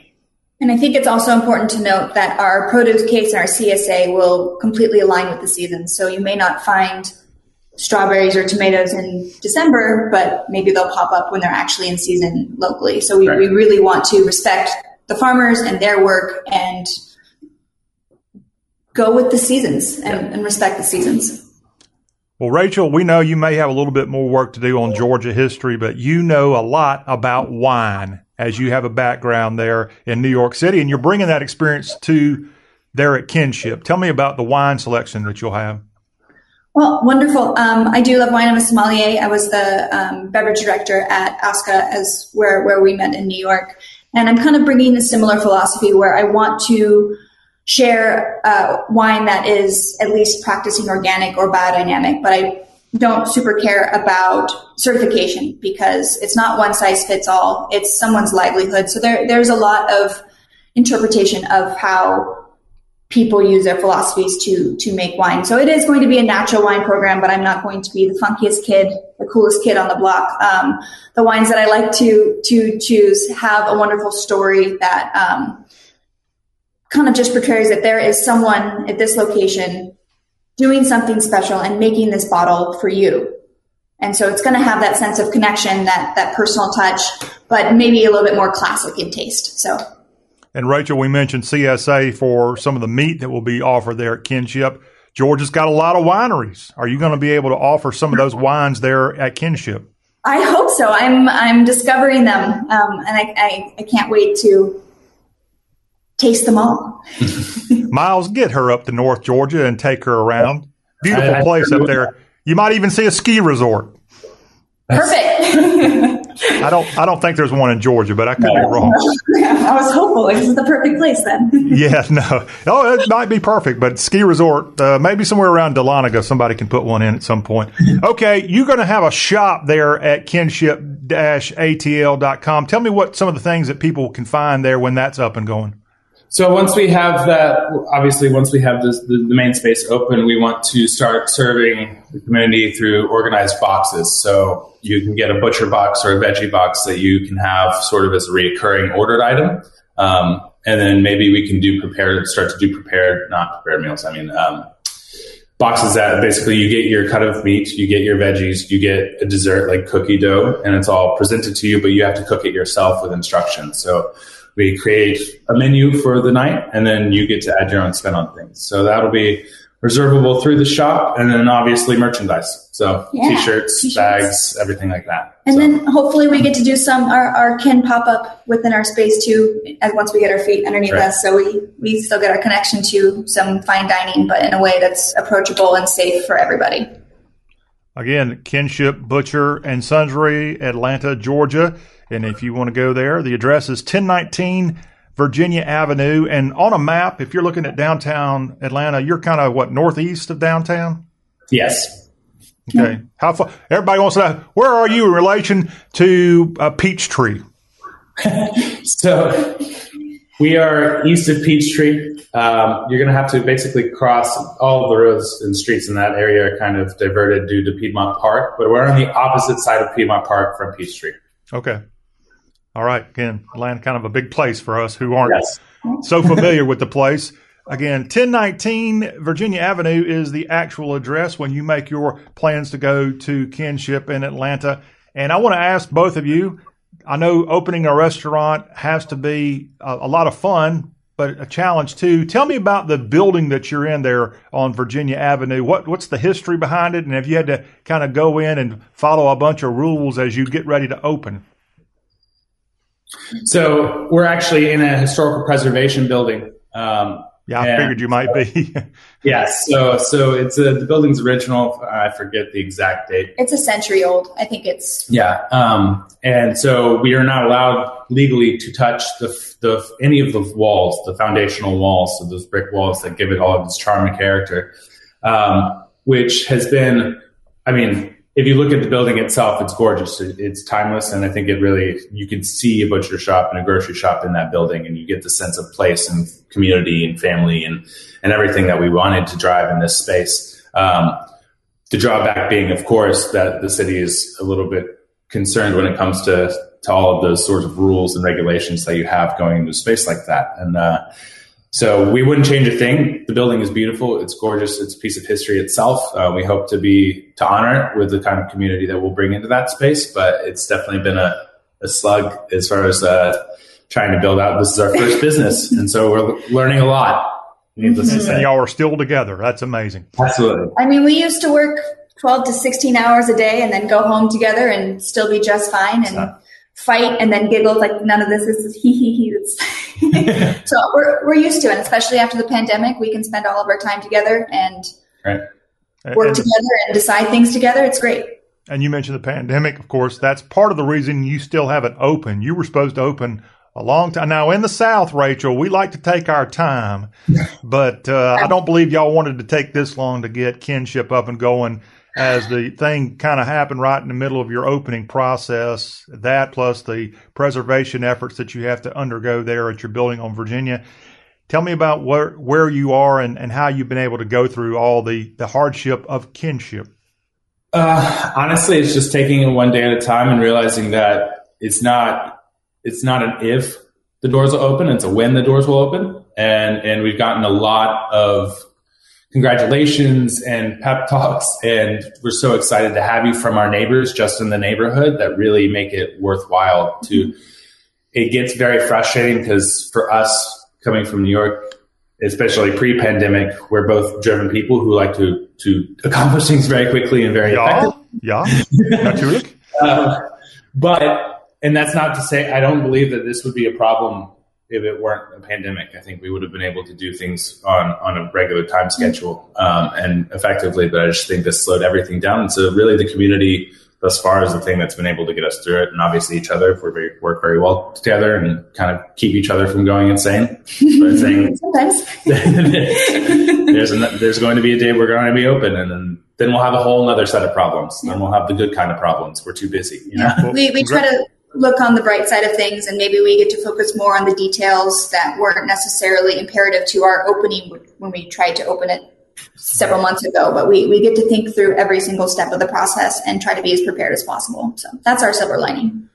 Way to go on sticking through all of the challenges. And and so we I mean I guess one positive unlike a lot of restaurants out there who had to lay people off I guess you didn't really have to lay anybody off over this process. So that's that's a mm-hmm. positive thing. But we're looking forward to when you open and when you open Miles and Rachel and those of us who were lucky to come in and and enjoy the experience of kinship Tell me what you think, if you had to project, is going to be maybe your top couple of things people are going to be ordering off your menu and what you have there. So I have to say it's going to be hard. I mean, obviously in the South we love our, our pigs, so I anticipate that we'll be selling a lot of hogs, and then we're going to have some breakfast sandwiches which feature local, um, like local baking companies, Root Baking Company, and then Thomasville Tomme, obviously um, coming out of Georgia as well. So I think the breakfast sandwiches are going to be a hit as well. Um, what time will you open? We're going to open at seven in the morning, Okay. and then we'll be going until seven at night, just so we can hit both sides of you need what you get before work, and then you need what you need uh, after work, just before dinner. So A little bit of home before home. Aha. Very good. All right. And then you said the pork. Are you going to have barbecue? We won't have barbecue, but I will have instructions, and I'm happy to talk to people about that. Um, I think that the conversation you can have with somebody like myself who can redirect you, uh, since we are a whole animal butchery, is say, okay, you don't only have to barbecue the brisket. You can barbecue other items as well and have conversations about what cuts of meat are good for different things. Um, but we will still, certainly have it, plenty of pork shoulders at picnics. Talking pigs. Wow, what a great interview. Thanks to the owners of Kinship Butcher and Sundry, Atlanta, Georgia, Miles Moody and Rachel Pack. Always good to talk talk a little hog, if you know what I mean. Well, we're going to hog up the rest of this hour after this timeout. We're going to take a quick look at the New York Times bestsellers list. Some familiar faces are on there, and some people's are on there that I don't know how in the world they're on the New York Times bestsellers list, but I'll tell you who they are. Don't forget, hour three is heading your way soon. Art Cruz is ready and chomping at the bit. We're going to let him get to it on the Y'all Show. Hit it. This ain't no disco. It ain't no country club either. This is LA. Wanna do is have a little fun before I die. Man next to me out of nowhere. Just apropos of nothing. He says his name is William. I'm sure he's Bill or Billy or Mac or Buddy. And he's played ugly to me. And I wonder if he's ever had a day of fun in his whole life. Oh, yeah, the Boot Hill Bombshell right here on the Y'all Show, wrapping up the second hour. We're going to wrap it up talking a little books before we move over to hour three. And if you look at the latest New York Times bestsellers list, if you want to do some light reading, Amanda Gorman, man, what a name. She is maybe the biggest name that you never heard of until the year 2021 arrived. Amanda Gorman's atop the New York Times bestsellers combined print and ebook fiction list with her book, The Hill We Climb, the young lady that was part of Biden's inauguration day. Number two on the list is The Four Winds from Kristin Hannah. And Southerner Delia Owens maintains her just absolute dominance on the book chart with her book Where the Crawdads Sing. Now, 125 weeks on the New York Times bestsellers list. You have The Midnight Library from Matt Haig is number four, and then a book called Good Company by Cynthia Sweeney is at number five. This the combined print and ebook fiction list. Now, when we look at the nonfiction list, how about another musician, maybe a person that was making those hits alongside Sheryl Crow back in the 90s? Brandi Carlile, the Grammy Award winning singer songwriter, has got a book that's brand new. It's called Broken Horses. The Washington State native has that book at number one on the nonfiction category here this week. Erin French has a new book out called Finding Freedom. It's a memoir. And then Jenny Lawson, a humorist, has the book Broken Out this week. And this one is definitely on my must read list Hunter Biden and Beautiful Things. Did you know he was a lawyer and an artist? He's also the son of the current president, and he details tragedies within his family and his path to sobriety. I didn't know he had actually successfully got out of that, but yeah, his book is called Beautiful Things. It's number four on the New York Times bestsellers list. And then Judy Batalion and The Light of Days wraps up the nonfiction lists at number five. Little books for you if that's something you're inclined to be partaking of here this time of year. Well, that will put a wrap on hour number two of the Y'all Show. Hang on, we've got another hour headed your way. Art Cruz has lots of good sports to talk about, including spring football coming up for the spring game, at least for the Tennessee Volunteers. We'll have other sports news and notes coming from Art and more on the show that covers everything Southern. This is Y'all. Stay with us now.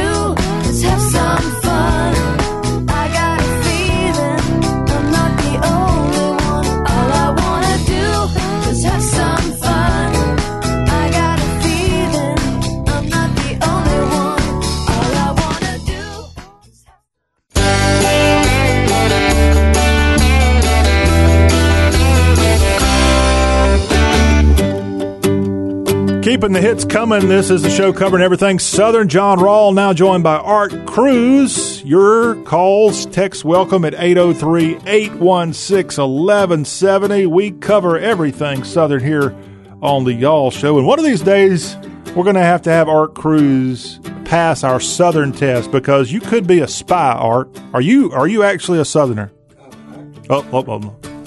Go for it. I'm actually a Southerner. I'm born and raised in the South, and I'd be glad to take that test one of these days, as long as you provide me with the answers beforehand. Yeah, we can do that. All right.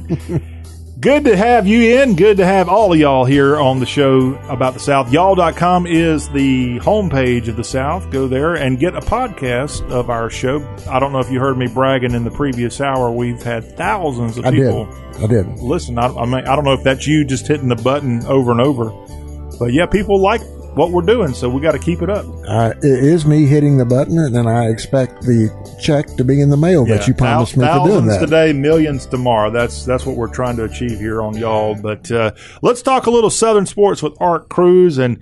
Man, uh, I want to talk about golf. I mentioned that a little bit previous in the show. I want to get your take on what's going on with the PGA Tour. It's, to me, it seems like the rich keep getting richer. We've got a golf tournament in New Orleans this weekend, the Zurich Classic. That is uh, something I want to talk to you about. But Okay. we love our college football. Oh yeah, And I don't know if you saw Alabama's A Day game this past weekend. It got a lot of attention. We're going to have some audio from Nick Saban on Thursday's Y'all show as part of our SEC report. I love that spring game Alabama does because he always wears the nice pink, in this case this year, a pink Right, suit, right. pink tie, and he gets out there yelling and stuff like that. But we're going to have Josh Heupel in Knoxville this weekend, the UT orange and white game. What's going to happen, in your opinion? You, you got a, uh, we announced here on Tuesday's y'all show Milton coming in from the north, from Michigan, to perhaps be the starting quarterback for Tennessee. What what what are you looking for here this weekend at Neyland Stadium? Well, we're going to see um, Tennessee play in the orange and white game. It starts at uh, four o'clock uh, Eastern time. Uh, Three o'clock. That's three o'clock God's time here in the Central Time Zone, and um, Joe Milton, who is the new Tennessee quarterback, who will be a transfer from Michigan, of course, will not play in that game, which means that, in my opinion, if we watch the orange and white game this weekend, we will not see the quarterback who will be the starting quarterback for Tennessee in the fall. You you say he's already the best quarterback. I, I think he is the odds-on favorite. Joe, Joe Milton is an ex, is an experienced quarterback. He played at Michigan. He's not going to be transferring, I don't believe, John, to go somewhere where he is going to ride the pines and back somebody else up. He's looking to go where he can play. I'm not saying that he's been promised a starting job, but I think Joe Milton is smart enough to have picked out a place where he knows he's going to play. It's like Brooks Koepka the other day, uh, of course, had been injured and played in uh, the Masters golf tournament after only approximately one month after knee surgery and a reporter asked him how did he feel? And uh, brooks koepka said well i didn't come here to finish second. Same with joe milton. He's not going anywhere to be a backup and i expect the six foot four 245 pound quarterback to be the starting quarterback for Tennessee this fall. What I will be looking for uh, this spring, it's hard to say. Quite frankly, I'll be looking at how thin they are at the linebacking spot. They're going to have a decent offensive line this year, John, so I'll be looking to see how the offensive line uh, how the offensive line performs. Um, Cade Mays will be, I believe, the Swiss Army knife of the Tennessee offensive line this year. His brother Clipper will be playing center. Darnell Wright is a fixture at right tackle, but all the other spots on the offensive line, I believe, are developmental. I believe they have some depth, but uh, there is no position that is set in stone and already won other than, I believe, Cooper Mays and Cade Mays.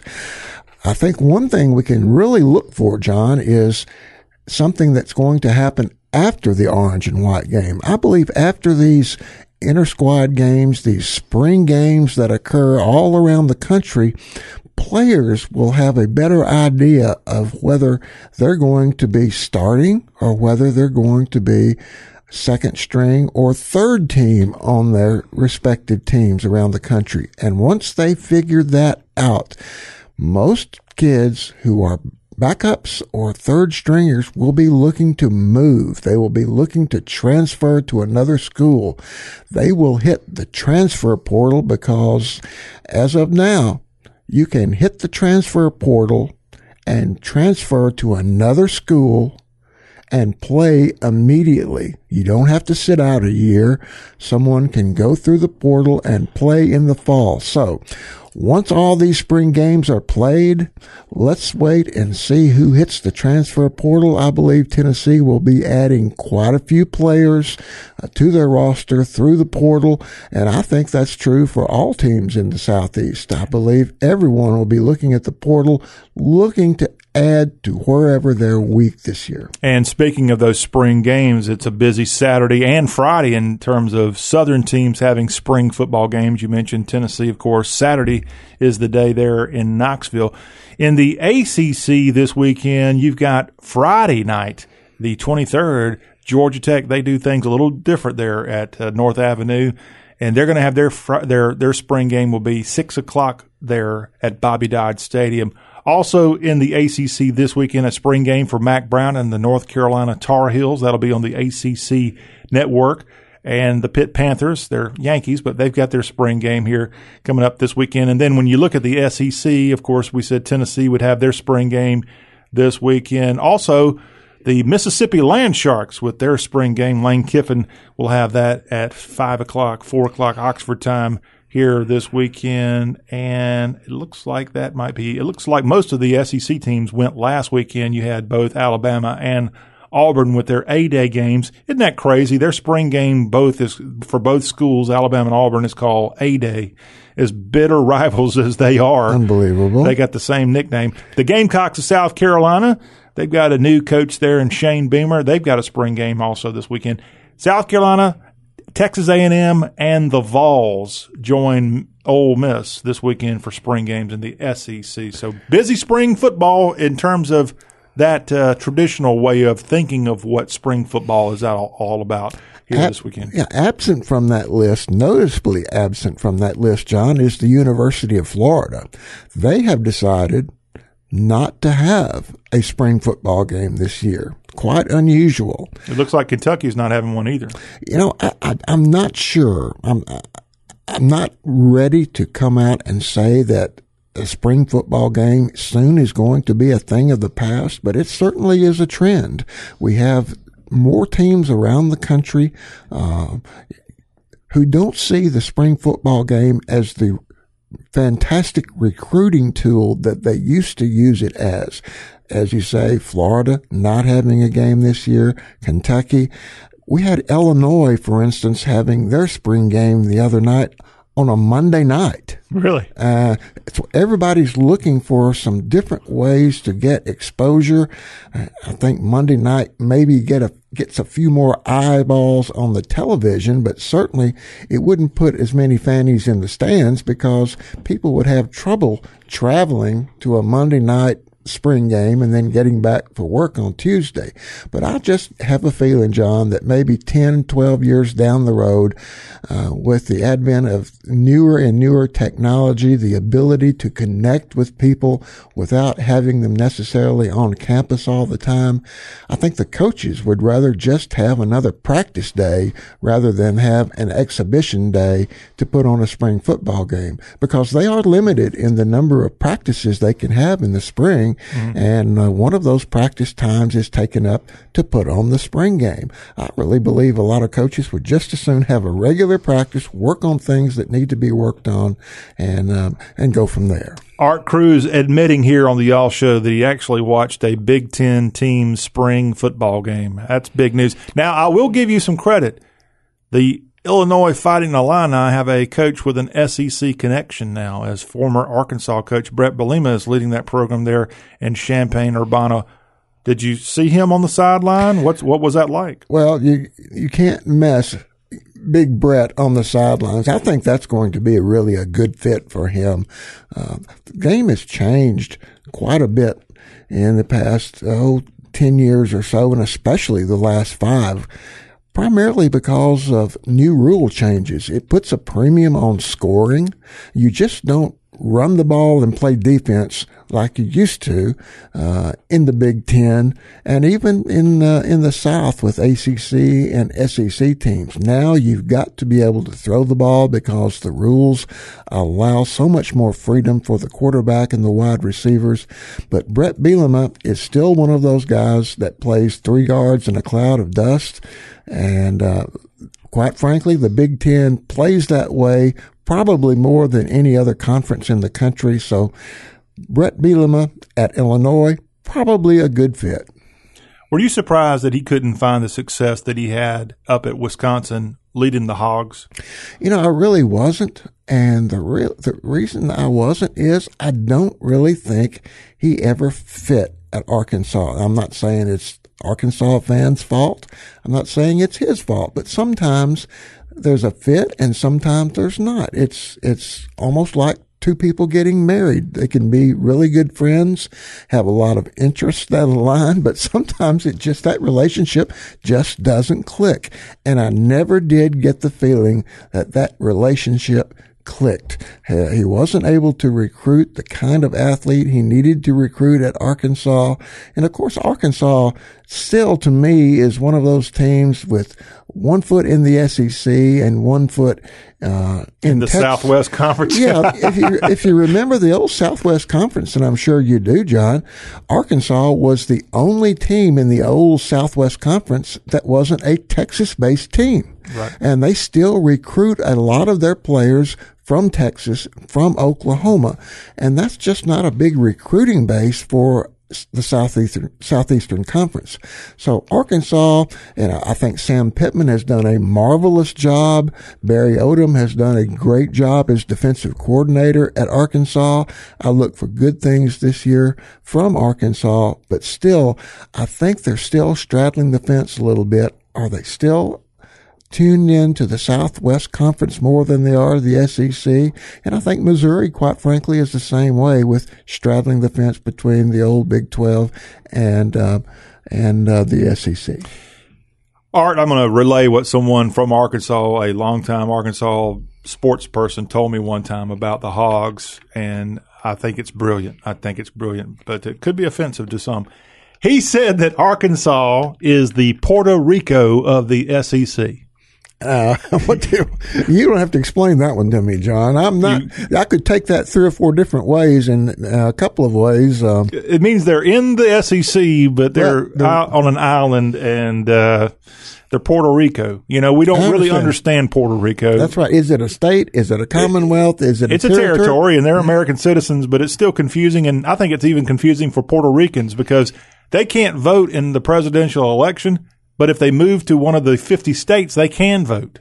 Isn't that crazy? I think that's a great analogy for the status of Arkansas in the SEC. I, have never heard that before, but now that you explain it, I think it, that's a wonderful, wonderful analogy. And Arkansas, I'm gonna pick on Arkansas. Arkansas really should be a lot better than they are and in you know, they were the best SEC basketball team this year. They went Yes. further than anybody else, so they're doing some good stuff there. But the baseball team should have won a national championship two years ago. Literally dropped a foul ball that could have given them mm-hmm. that.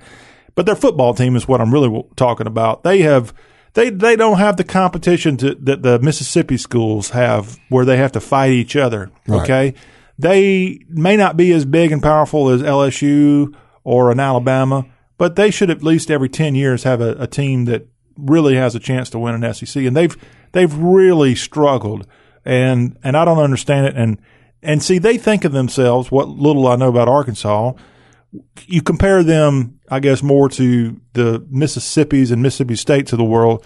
They think they're better than those two schools, and they really ought to be, but they're not. Well, they're stuck, I think, in the Frank Broyles era when Yeah. Arkansas was a great football team. Uh, Arkansas, as you say, is the only game in the state, so they don't have to recruit against other big time college programs. But I think Arkansas's failure is that, quite frankly, their population. I don't think they have a big recruiting base to draw from. There just aren't that many Arkansas kids. Plus, when you bring kids in from another state, uh, you know, you take people to Neyland Stadium and there's a hundred thousand plus people there. You take people to a kid to Bryant Denny Stadium, same thing. Auburn, same thing. Florida. But when you take a kid from another state who's really not familiar with Arkansas football and you take them to War Memorial Stadium, uh, whether you take them to Little Rock or whether you take them to Fayetteville, it's just not the same game day experience that you get at a lot of other SEC schools. So I think recruiting is going to be tough for Arkansas now and in the future. I agree with you. Um, there is a rabid fan following. They have plenty of money with Walmart and Tyson Chicken. So that's not a problem. Once every 10 years or so, I would expect Arkansas to challenge for an SEC title. But you're correct, John. In the past decade, they haven't come close. Well, they had the one Sugar Bowl year with Petrino, to their credit. Houston Nutt, who they ran out of town up there, is the guy that helped lead them to a couple of SEC West co-titles, or however you want to label that. They still haven't got over what was his name, Stoerner. Clint Stoerner. Yeah, uh, tripping up in that Tennessee game. That that should have cost Tennessee the 1998 national championship, right? That game. I went to every game that year, and uh, in the fourth quarter, I had been sitting in the rain the entire game, and I was watching Tennessee's national championship fortunes go right down the drain. There is no way Tennessee should have won that football game absent Clint Stoerner's stumble and fumble. I got up before that play occurred, ready to leave the stadium because I thought, well, this is my one chance to have seen my alma mater win a national championship, and they've blown it To Arkansas. to Arkansas. Now, Arkansas was undefeated at the time, and they had an excellent football team, but they weren't as good as Tennessee. I got up to leave, which would have meant I would have missed the Clint Stoerner fumble, and I would have missed Tennessee winning the football game.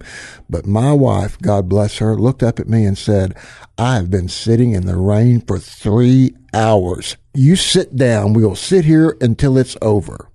And as a result of her, I was able to watch that game end. Stoerner stumbling over his own left guard's feet, falling to the ground, fumbling, leading to a Tennessee victory. have you ever publicly thanked your wife for that? I, I have over and over and over. And once I'm just again, giving you your chance. Once again today, I'm doing it. Thank right, you, dear. right.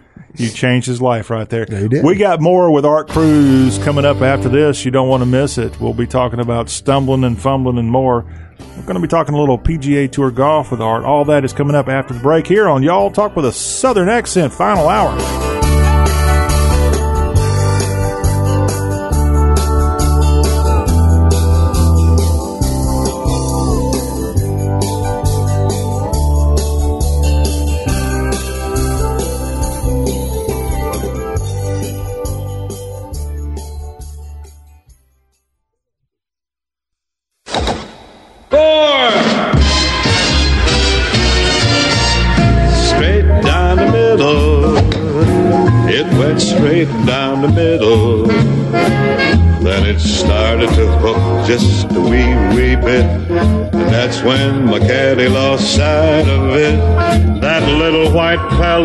Never been found to this day. But it went straight down the middle, like they say. Thank you, Mr. Bing.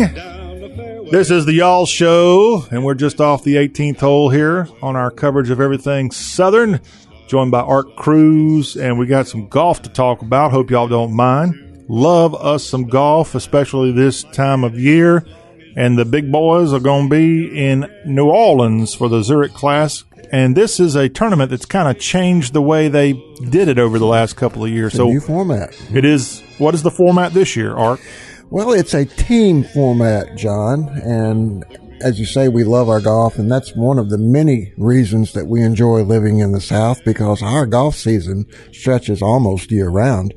But specifically with reference to the Zurich Classic, it's not just a regular stroke play tournament. It is a team tournament. The way they they picked the field for New Orleans is they took the top 80 or so players who were eligible and who had qualified and signed up to play for the tournament. And those 80 players picked a partner. So it's a two man partnership. Two of the days they play what's called foursomes. And two of the days they play what's called four ball. Now you may say, I've heard of foursomes. I've heard of four ball before. Hey, I don't want to know what you do after hours, okay? it's nothing against the law, either in Tennessee or New Orleans. But uh, the Ryder Cup plays this kind of format. You play foursomes, you play four ball, and people have have trouble remembering what it what those are. And I've got an easy way for people to keep it straight.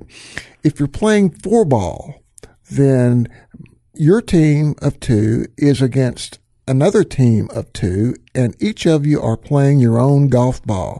And John, if you and I are partners on a team and you par a hole and I birdie the hole, then we record my birdie.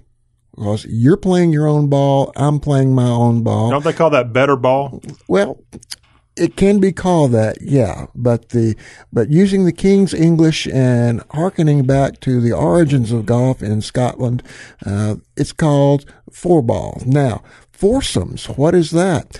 Again, that is two teams playing against another two person team, but you don't hit your own ball all the time. In that situation, John, you would tee off. I would hit the second shot you would hit the third shot and we alternate hitting shots until we hole out. And the way I like to keep that straight is in foursomes, you only hit the ball some of the time. Because as you see, in foursomes, you may tee off and then I would hit the second shot, you would hit the third shot, I'd hit the fourth shot. Alternating shot is another term for that. In four ball, there are four balls in play each each teammate uses his own golf ball. It's a really tough way to play, quite frankly, especially foursomes, because if you tee off and you hit the ball in an area of the golf course that I'm not used to playing from, uh, it makes it difficult for me. And the way uh, you start off the round is you say, if John, again, if you and I are on the same team, you will be teeing off on all the odd numbered holes. I'll be teeing off on all the even numbered holes, and then we alternate back and forth. So it's a team tournament. Uh, the first prize is about the same as it is on most PGA Tour events, about 1.2, 1.3 million dollars. As I like to say, that's enough money that if you're walking down the street and see it on the sidewalk, it's it's enough to for the effort you'd make to bend over and pick it up. I like the way you put that. So Zurich Classic is this week. I'll be honest, the uh, first time this tournament caught my eye was about four years ago, and a guy named Cameron Smith was in that one. And- Australia. and, he that, he caught my eye because he looked like a a sixteen year old guy out there. He didn't have the long hair he's got now. And he won that tournament in a playoff. Uh, there, the, because of the w- rules of that particular tournament, you if you end up in a tie at the end of the fourth round, you have to play a whole new round on the Monday, and he played in a tournament against Kisner, and I think Kisner's teammate was his fellow South Carolinian Tommy Two Gloves Gainey uh, was the the pairing there, and Right. and and and and Cameron Smith won that one, and now he's a guy that's been very good in the last couple of years. He was one of the I think top five players in the Masters this year. He played in Harbour Town this past weekend, but this is the only tournament on the PGA schedule that it features this kind of team play, right? That's correct. Okay. Now, Cam Smith set a record not in this year's Masters, but in the November Masters in 2020. He was the first golfer to ever shoot in the 60s for all four rounds and not win the Masters golf tournament. Uh, it was, of course, Dustin Johnson's, but Cameron Smith, you can know him today, John. You mentioned his long hair. Now, now, Not what- quite as long as Tommy Fleetwood out of England, though. no, but, but Cameron Smith has a glorious mullet right now. if you Yeah. if you can see him, if when he takes his cap off, maybe to brush the hair, brush his hair back, he's got a mullet. You talk about if you look at his mullet, you'll know why they call a mullet business in front, party in back. And he's got a little mustache growing there. And he really can't quite grow a mustache, but he is the poster child. If they ever were to make a movie called Joe Dirt 2, the sequel, he would be the star of it. I didn't know until watching this weekend when he was playing there at Hilton Head Island. He his home is Jacksonville, Florida, so it looks like he's kind of adapted his look to the natives there of the Georgia Florida line area. And and I don't think that's a compliment, John. no, it's not a compliment, but it's it's it's, it's it, it is that mullet look there that Cameron Smith enjoys. But yeah, he he actually did some fishing. He's a big fisherman. I don't know if you saw that on CBS. I did not, He no. caught a whopper of a fish there while he was fishing at uh, Hilton Head Island. In fact, he got in trouble with the security there at Harbour Town because he was fishing in an area that he really shouldn't have been fishing in. And I guess his uh, throwing out that he is a PGA Tour golfer didn't help. He didn't, get in any kind of legal problems, Right, but they- right. they, they, he likes to fish, evidently. Well, he's got a solid game. As I said, you don't shoot in the 60s all four days at Augusta without game. But uh, this has been, in my mind, his best year so far on the tour. In the past six months, at the end of last year's tour and beginning of this year's tour, he's really hit the ball well. And when the President's Cup is played between the United States and a team made up of the rest of the world's golfers outside of Europe. Of course, it's United States versus Europe in the Ryder Cup. In the President's Cup, it's the United States against all the golfers in the world other than Europe.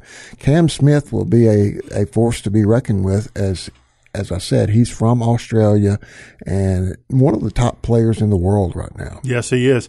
All right, that is the Zurich Classic in New Orleans here this weekend. Now, the PGA Tour also in the news because they've started something called a bonus program that will pay players based on impact metrics rather than performance. What in the heck are they talking about? I don't know, but I wish I could get a part of this. Um, my the scores I would record if I played on the tour certainly wouldn't get me into the get me past the cut, and I couldn't cash in. But forty million dollars has been set aside by the PGA Tour to pay to players who they call players that quote move the needle close quote. And John, I looked at what qualifies a person to share in this bonus pool, and the first first prize in this is eight million dollars. Now, the only the only thing you've got to do to qualify for this bonus pool that is related in any way to your performance on the golf course is the PGA Tour takes into account what your position is on the FedEx Cup points list at the end of the year. So that's one consideration, how you do playing golf. But the rest of the quali- qualifications, the rest of the ways that the tour decides whether you're going to share in this bonus pool have nothing to do with your performance. For instance, another thing that the tour looks at is the golfer's popularity on a Google search. Come oh, on. Yes, I kid you not. I would employ. Can you imagine for eight million dollars how many people you could employ to sit at their laptops, to sit with their phones, and just type your name in to do a Google search? I mean, I would pay somebody. I, heck, I would take a million dollars and spread it out among my closest friends and have them just search Art Cruz all day long.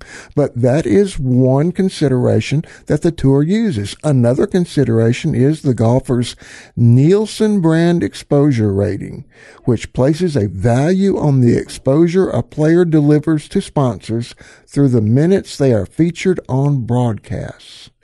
So if you're interviewed after a tournament, if you make yourself available before a tournament, if your agent is good at getting you in front of the cameras, and while you're there, you have your cap on that says Titleist, or you have your shirt on that, that endorses a golf club or a golf ball, that helps you qualify for that bonus money. Here's another one, John, and I'm not sure exactly what this, I've never heard of this before, but the tour takes into account the golfer's Q rating.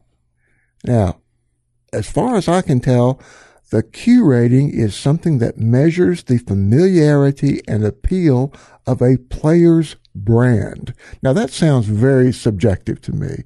I mean, what is the appeal of the John Rawl brand or the Art Cruz brand? Pretty high. Oh, but it's so subjective. Another consideration is the player's MVP index rating, which calibrates the value of the engagement a player drives across social and digital channels. So if you're heavy into Instagram, if you're heavy into Twitter, if your name is mentioned more than your competitor's name on social media, you are driving ahead in terms of winning this $8 million first place prize money. And finally, the consideration taken into the to account by the PGA Tour is a golfer's meltwater mentions. What? A meltwater mention. Yes, what is correct? I had to look that up myself. A meltwater mention is the frequency which a player generates coverage across a range of media platforms. Now, here we are, $40 million being awarded to these tour players based upon meltwater mentions, MVP index, Q ratings, and Nielsen brand exposure ratings. I don't understand. Well, when I first saw this art, and and you're smarter than me, I just felt like it was a way to give the rich even more money. They need to be doing the opposite. They need to be making some of these stars who are having a tough time. The Rickie Fowlers, for example, I don't know if he's going to be on this list or not, but Rickie doesn't win championships too often. And, but he's still loved. He's got a big following. He's got a big following. He might be one of the recipients of this money, but I'm talking about some of these people who may not uh, there's a golfer who has a Tennessee connection, Harrison English, uh, Harris English, Harris English. Harris English, and he uh, has won the Memphis tournament, but he's he's been in the Masters. He was in the Masters this year, but he still isn't winning. He's he's almost there, but he's not quite there, and he may never get there because there's so many really really good Right. golfers out there. But you want to keep the Harris Englishes in golf. Of course you do. And, and not let them go bankrupt because they have to fly all over the world to go to these tournaments. Well, that was my first impression too, John, that this was a way that you could compensate players who maybe didn't cash in as heavily as other players, but who did other things for the tour. Uh, by the way they conduct themselves on and off the course, by being good ambassadors for the tour, uh, by being good commercial spokesmen for the tour. I thought this was a fund that would compensate those guys. And like you, uh, I was wrong. Because, for instance, Bruce Koepka was interviewed about this new fund, and Bruce Koepka said, Brooks.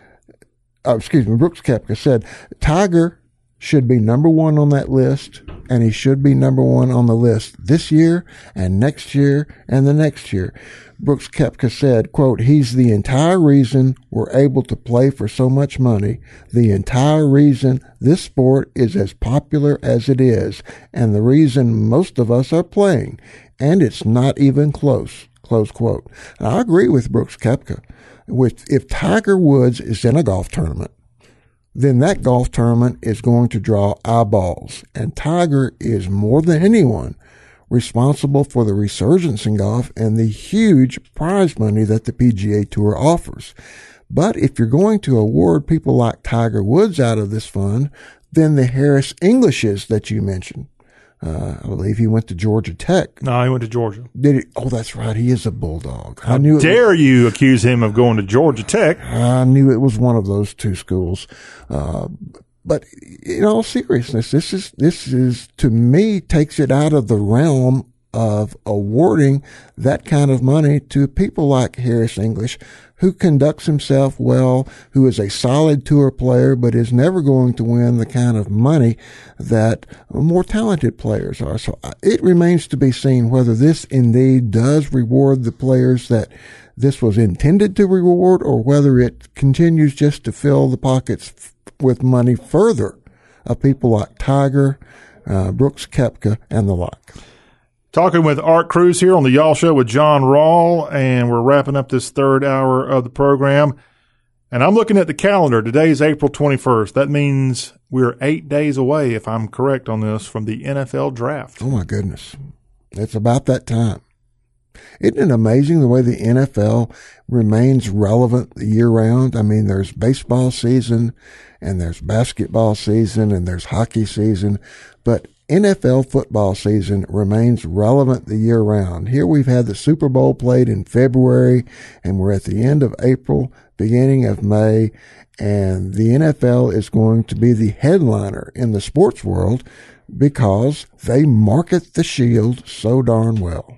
Yes, they do. And they did a great job last year. Amazing job getting through the NFL draft virtually and the season as well. I thought uh, Roger Goodell really earned his paycheck last year. I'm not sure he earns quite as much as he gets in normal years. He's the highest paid professional sports commissioner as far as I could tell. But that's coming up soon. NFL draft next week. Hey, what should the Tennessee Titans do?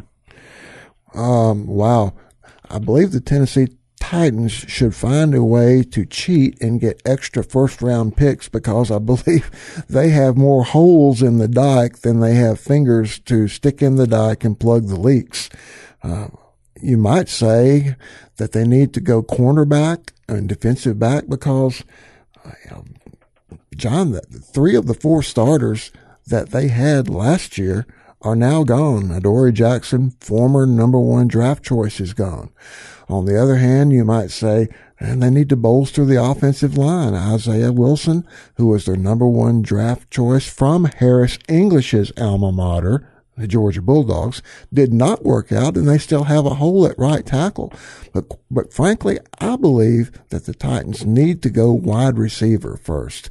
Uh, the only person they have coming back from last year's team uh, that played wide receiver is AJ Brown from Ole Miss uh, And Starkville High. and Starkville High. Now, Go Yellow you, Jackets. you cannot, cannot build a passing game uh, based upon only one threat on the edge of the formation.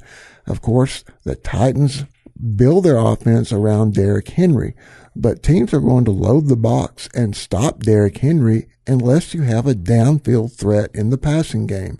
Corey Davis, last year's uh, wide receiver, complementing A.J. Brown, is now gone. Uh, Jonnu Smith, tight end, one of the top tight ends in the league, has left free agency. So A.J. Brown simply does not have a running mate out there at wide receiver. And I really hope that the Titans go wide receiver and they'll have a chance, quite frankly, John, to, to draft another Ole Miss wide receiver. I believe Elijah Moore, 5'10", 178 pounds out of Ole Miss, may very well be the way to go for the Titans. That would give them, of course, two wide receivers from Ole Miss in their starting lineup. If they don't draft if they don't draft Elijah Moore, then I certainly hope they'll they'll still go wide receiver, and maybe Rashod Bateman from the University of Minnesota will be the pick. But again, my overall assessment is they need help in more places than they've got draft picks. What pick are they? Uh, I believe they're 22nd. So pretty in the far down. Pretty far down. Uh, but it's a it's a deep wide receiver draft this year. So I believe they ought to be able to get somebody who will be able to come in and help them right away. One pick that isn't talked a lot about right now when we talk about teams in the South in the National Football League, the Atlanta Falcons have a top five pick in this year's NFL draft. They do. Where would you say that the new coach there, Coach Smith, the former Titans offensive coordinator, where is he going to go whenever he makes a decision on his draft pick? Well, I think the first thing you look with Arthur Smith, who, as you mentioned, is the Falcons' new head coach this year, former offensive coordinator for the Titans, is do they need to replace Matt Ryan at quarterback? Matt Ryan is 38 years old, uh, but he still plays at a high level, John. One of these days, they're going to have to replace and groom a quarterback. Uh, but I don't think this year will be the year. I think Arthur Smith will roll with Matt Ryan for a couple of more years. It will surprise me if the Falcons go quarterback. Uh, trivia question for for you though, John. Arthur Smith, do you know anything about his family background? Yes, I do. He's All got a younger brother named Cannon. And you and you certainly must know who Arthur Smith's father is. Well, I can't prove it, but supposedly his father is Fred Smith, but I, I don't have the genetics to prove. I don't have it to prove, but it just it's unusual to me. Oh, who's Fred Smith, by the way? Oh, Fred Smith is the founder and CEO of FedEx. And an actor. Uh, an actor? Yeah, he was in that Tom Cruise movie where uh, they crashed the plane. Where the plane? what was it called? I was one the, the Wilson. Oh, the, the Tom Hanks movie. Did I say Tom Cruise? Yeah, yeah, Sorry, Tom Hanks. Tom Hanks movie. That's correct. And He Fred Smith makes an appearance in there after they find him. How how I'm an idiot, folks. I forgot the name of the movie real quick. It's um uh, oh gosh, John, don't do this to me. I'll tell you who else makes an appearance in that movie. That being a country music guy, Yeah. a lot of people didn't realize she was actually a country music singer, and sadly, she died about two years ago. Lari White is the lady that the um, that Tom Hanks goes and finds after he's hit her uh, butterfly looking art deal Right. that right, inspired right. him. He went and found her at the end of the movie, and she was a country music singer. Well, we need to get our crack y'all.com research team looking right now while we're on the air because neither you nor I can bring to mind the name of that movie with Castaway. Castaway. and I didn't cheat. I just it just I, you, you you you got me all scared up here, so I forgot. But yeah, that great movie. If you haven't seen it, and I'm sure most people have because it's one of those movies now. It's been out twenty. Sadly, Yeah, it's been yeah. out twenty years. Exactly. What you know, it's just unusual to me. Maybe it's not unusual to our listeners, but it's just unusual to me that you have a family like Fred Smith, who is the founder of FedEx, uh, and has a son who is a football coach in the National Football League. Now, that may not seem unusual to to others, but it does to me. It just it seems as though Arthur Smith has just blazed his own path, decided not to go into business like his father did, and and go to the other end of the spectrum and be a football coach. But I expect good things from Arthur Smith. I, I think it's really a blow to the Titans that he is no longer going to be their offensive coordinator. I think he did a great job with Derrick Henry, emphasizing the running game, but sprinkling in just enough passing game to take the pressure off Derrick Henry. A lot of people say, well, I could be the offensive coordinator on a team that has Derrick Henry. Well, I disagree with you, my friend, if you're one of those people that says Yeah, that. I think I said that. Uh, well, I disagree with you, my friend John. it's, there's more involved than that. We're cutting you off now. We got to go to a break. We've been talking a lot of sports. We got to take a break. Quick look at some headlines, and then we will be signing off in just a few on Y'all Talk with a Southern Accent.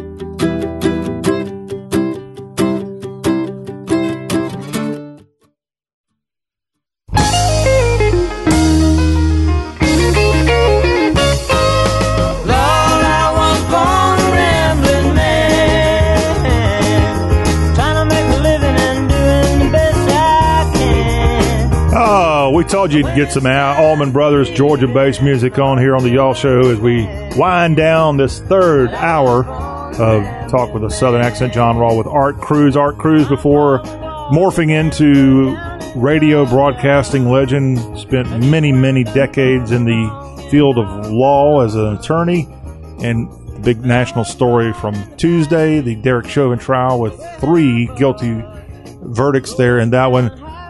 The Monday morning quarterback, if you will, on a Wednesday. Art, what, what would you think about the defense team's effort in that Chauvin case?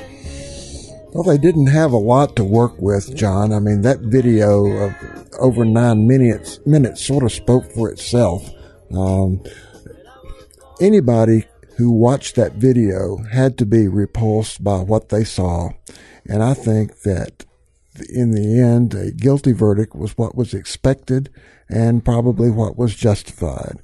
Uh, the problem I have with it is has nothing to do with the defense team or the prosecution. It's the politicians who pile on and take advantage of a case like this in a further effort to not only divide us as citizens, but to further their own quest for power. And I'm talking about people like Nancy Pelosi and Joe Biden and folks like that who basically trampled on George Floyd's grave in order to secure even more power from us.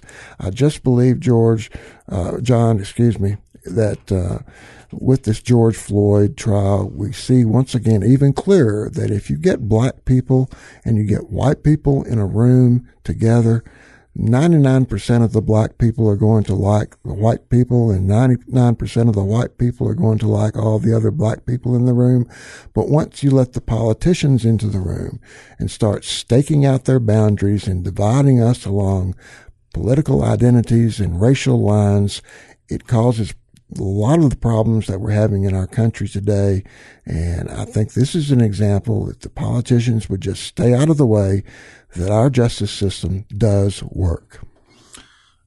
Well, one positive, if there is a positive that has come out of this case, is I think, to at least my knowledge, there was not mass protests and buildings being burnt down across the nation last night. Of course, that could have happened if the decision was opposite of what we saw.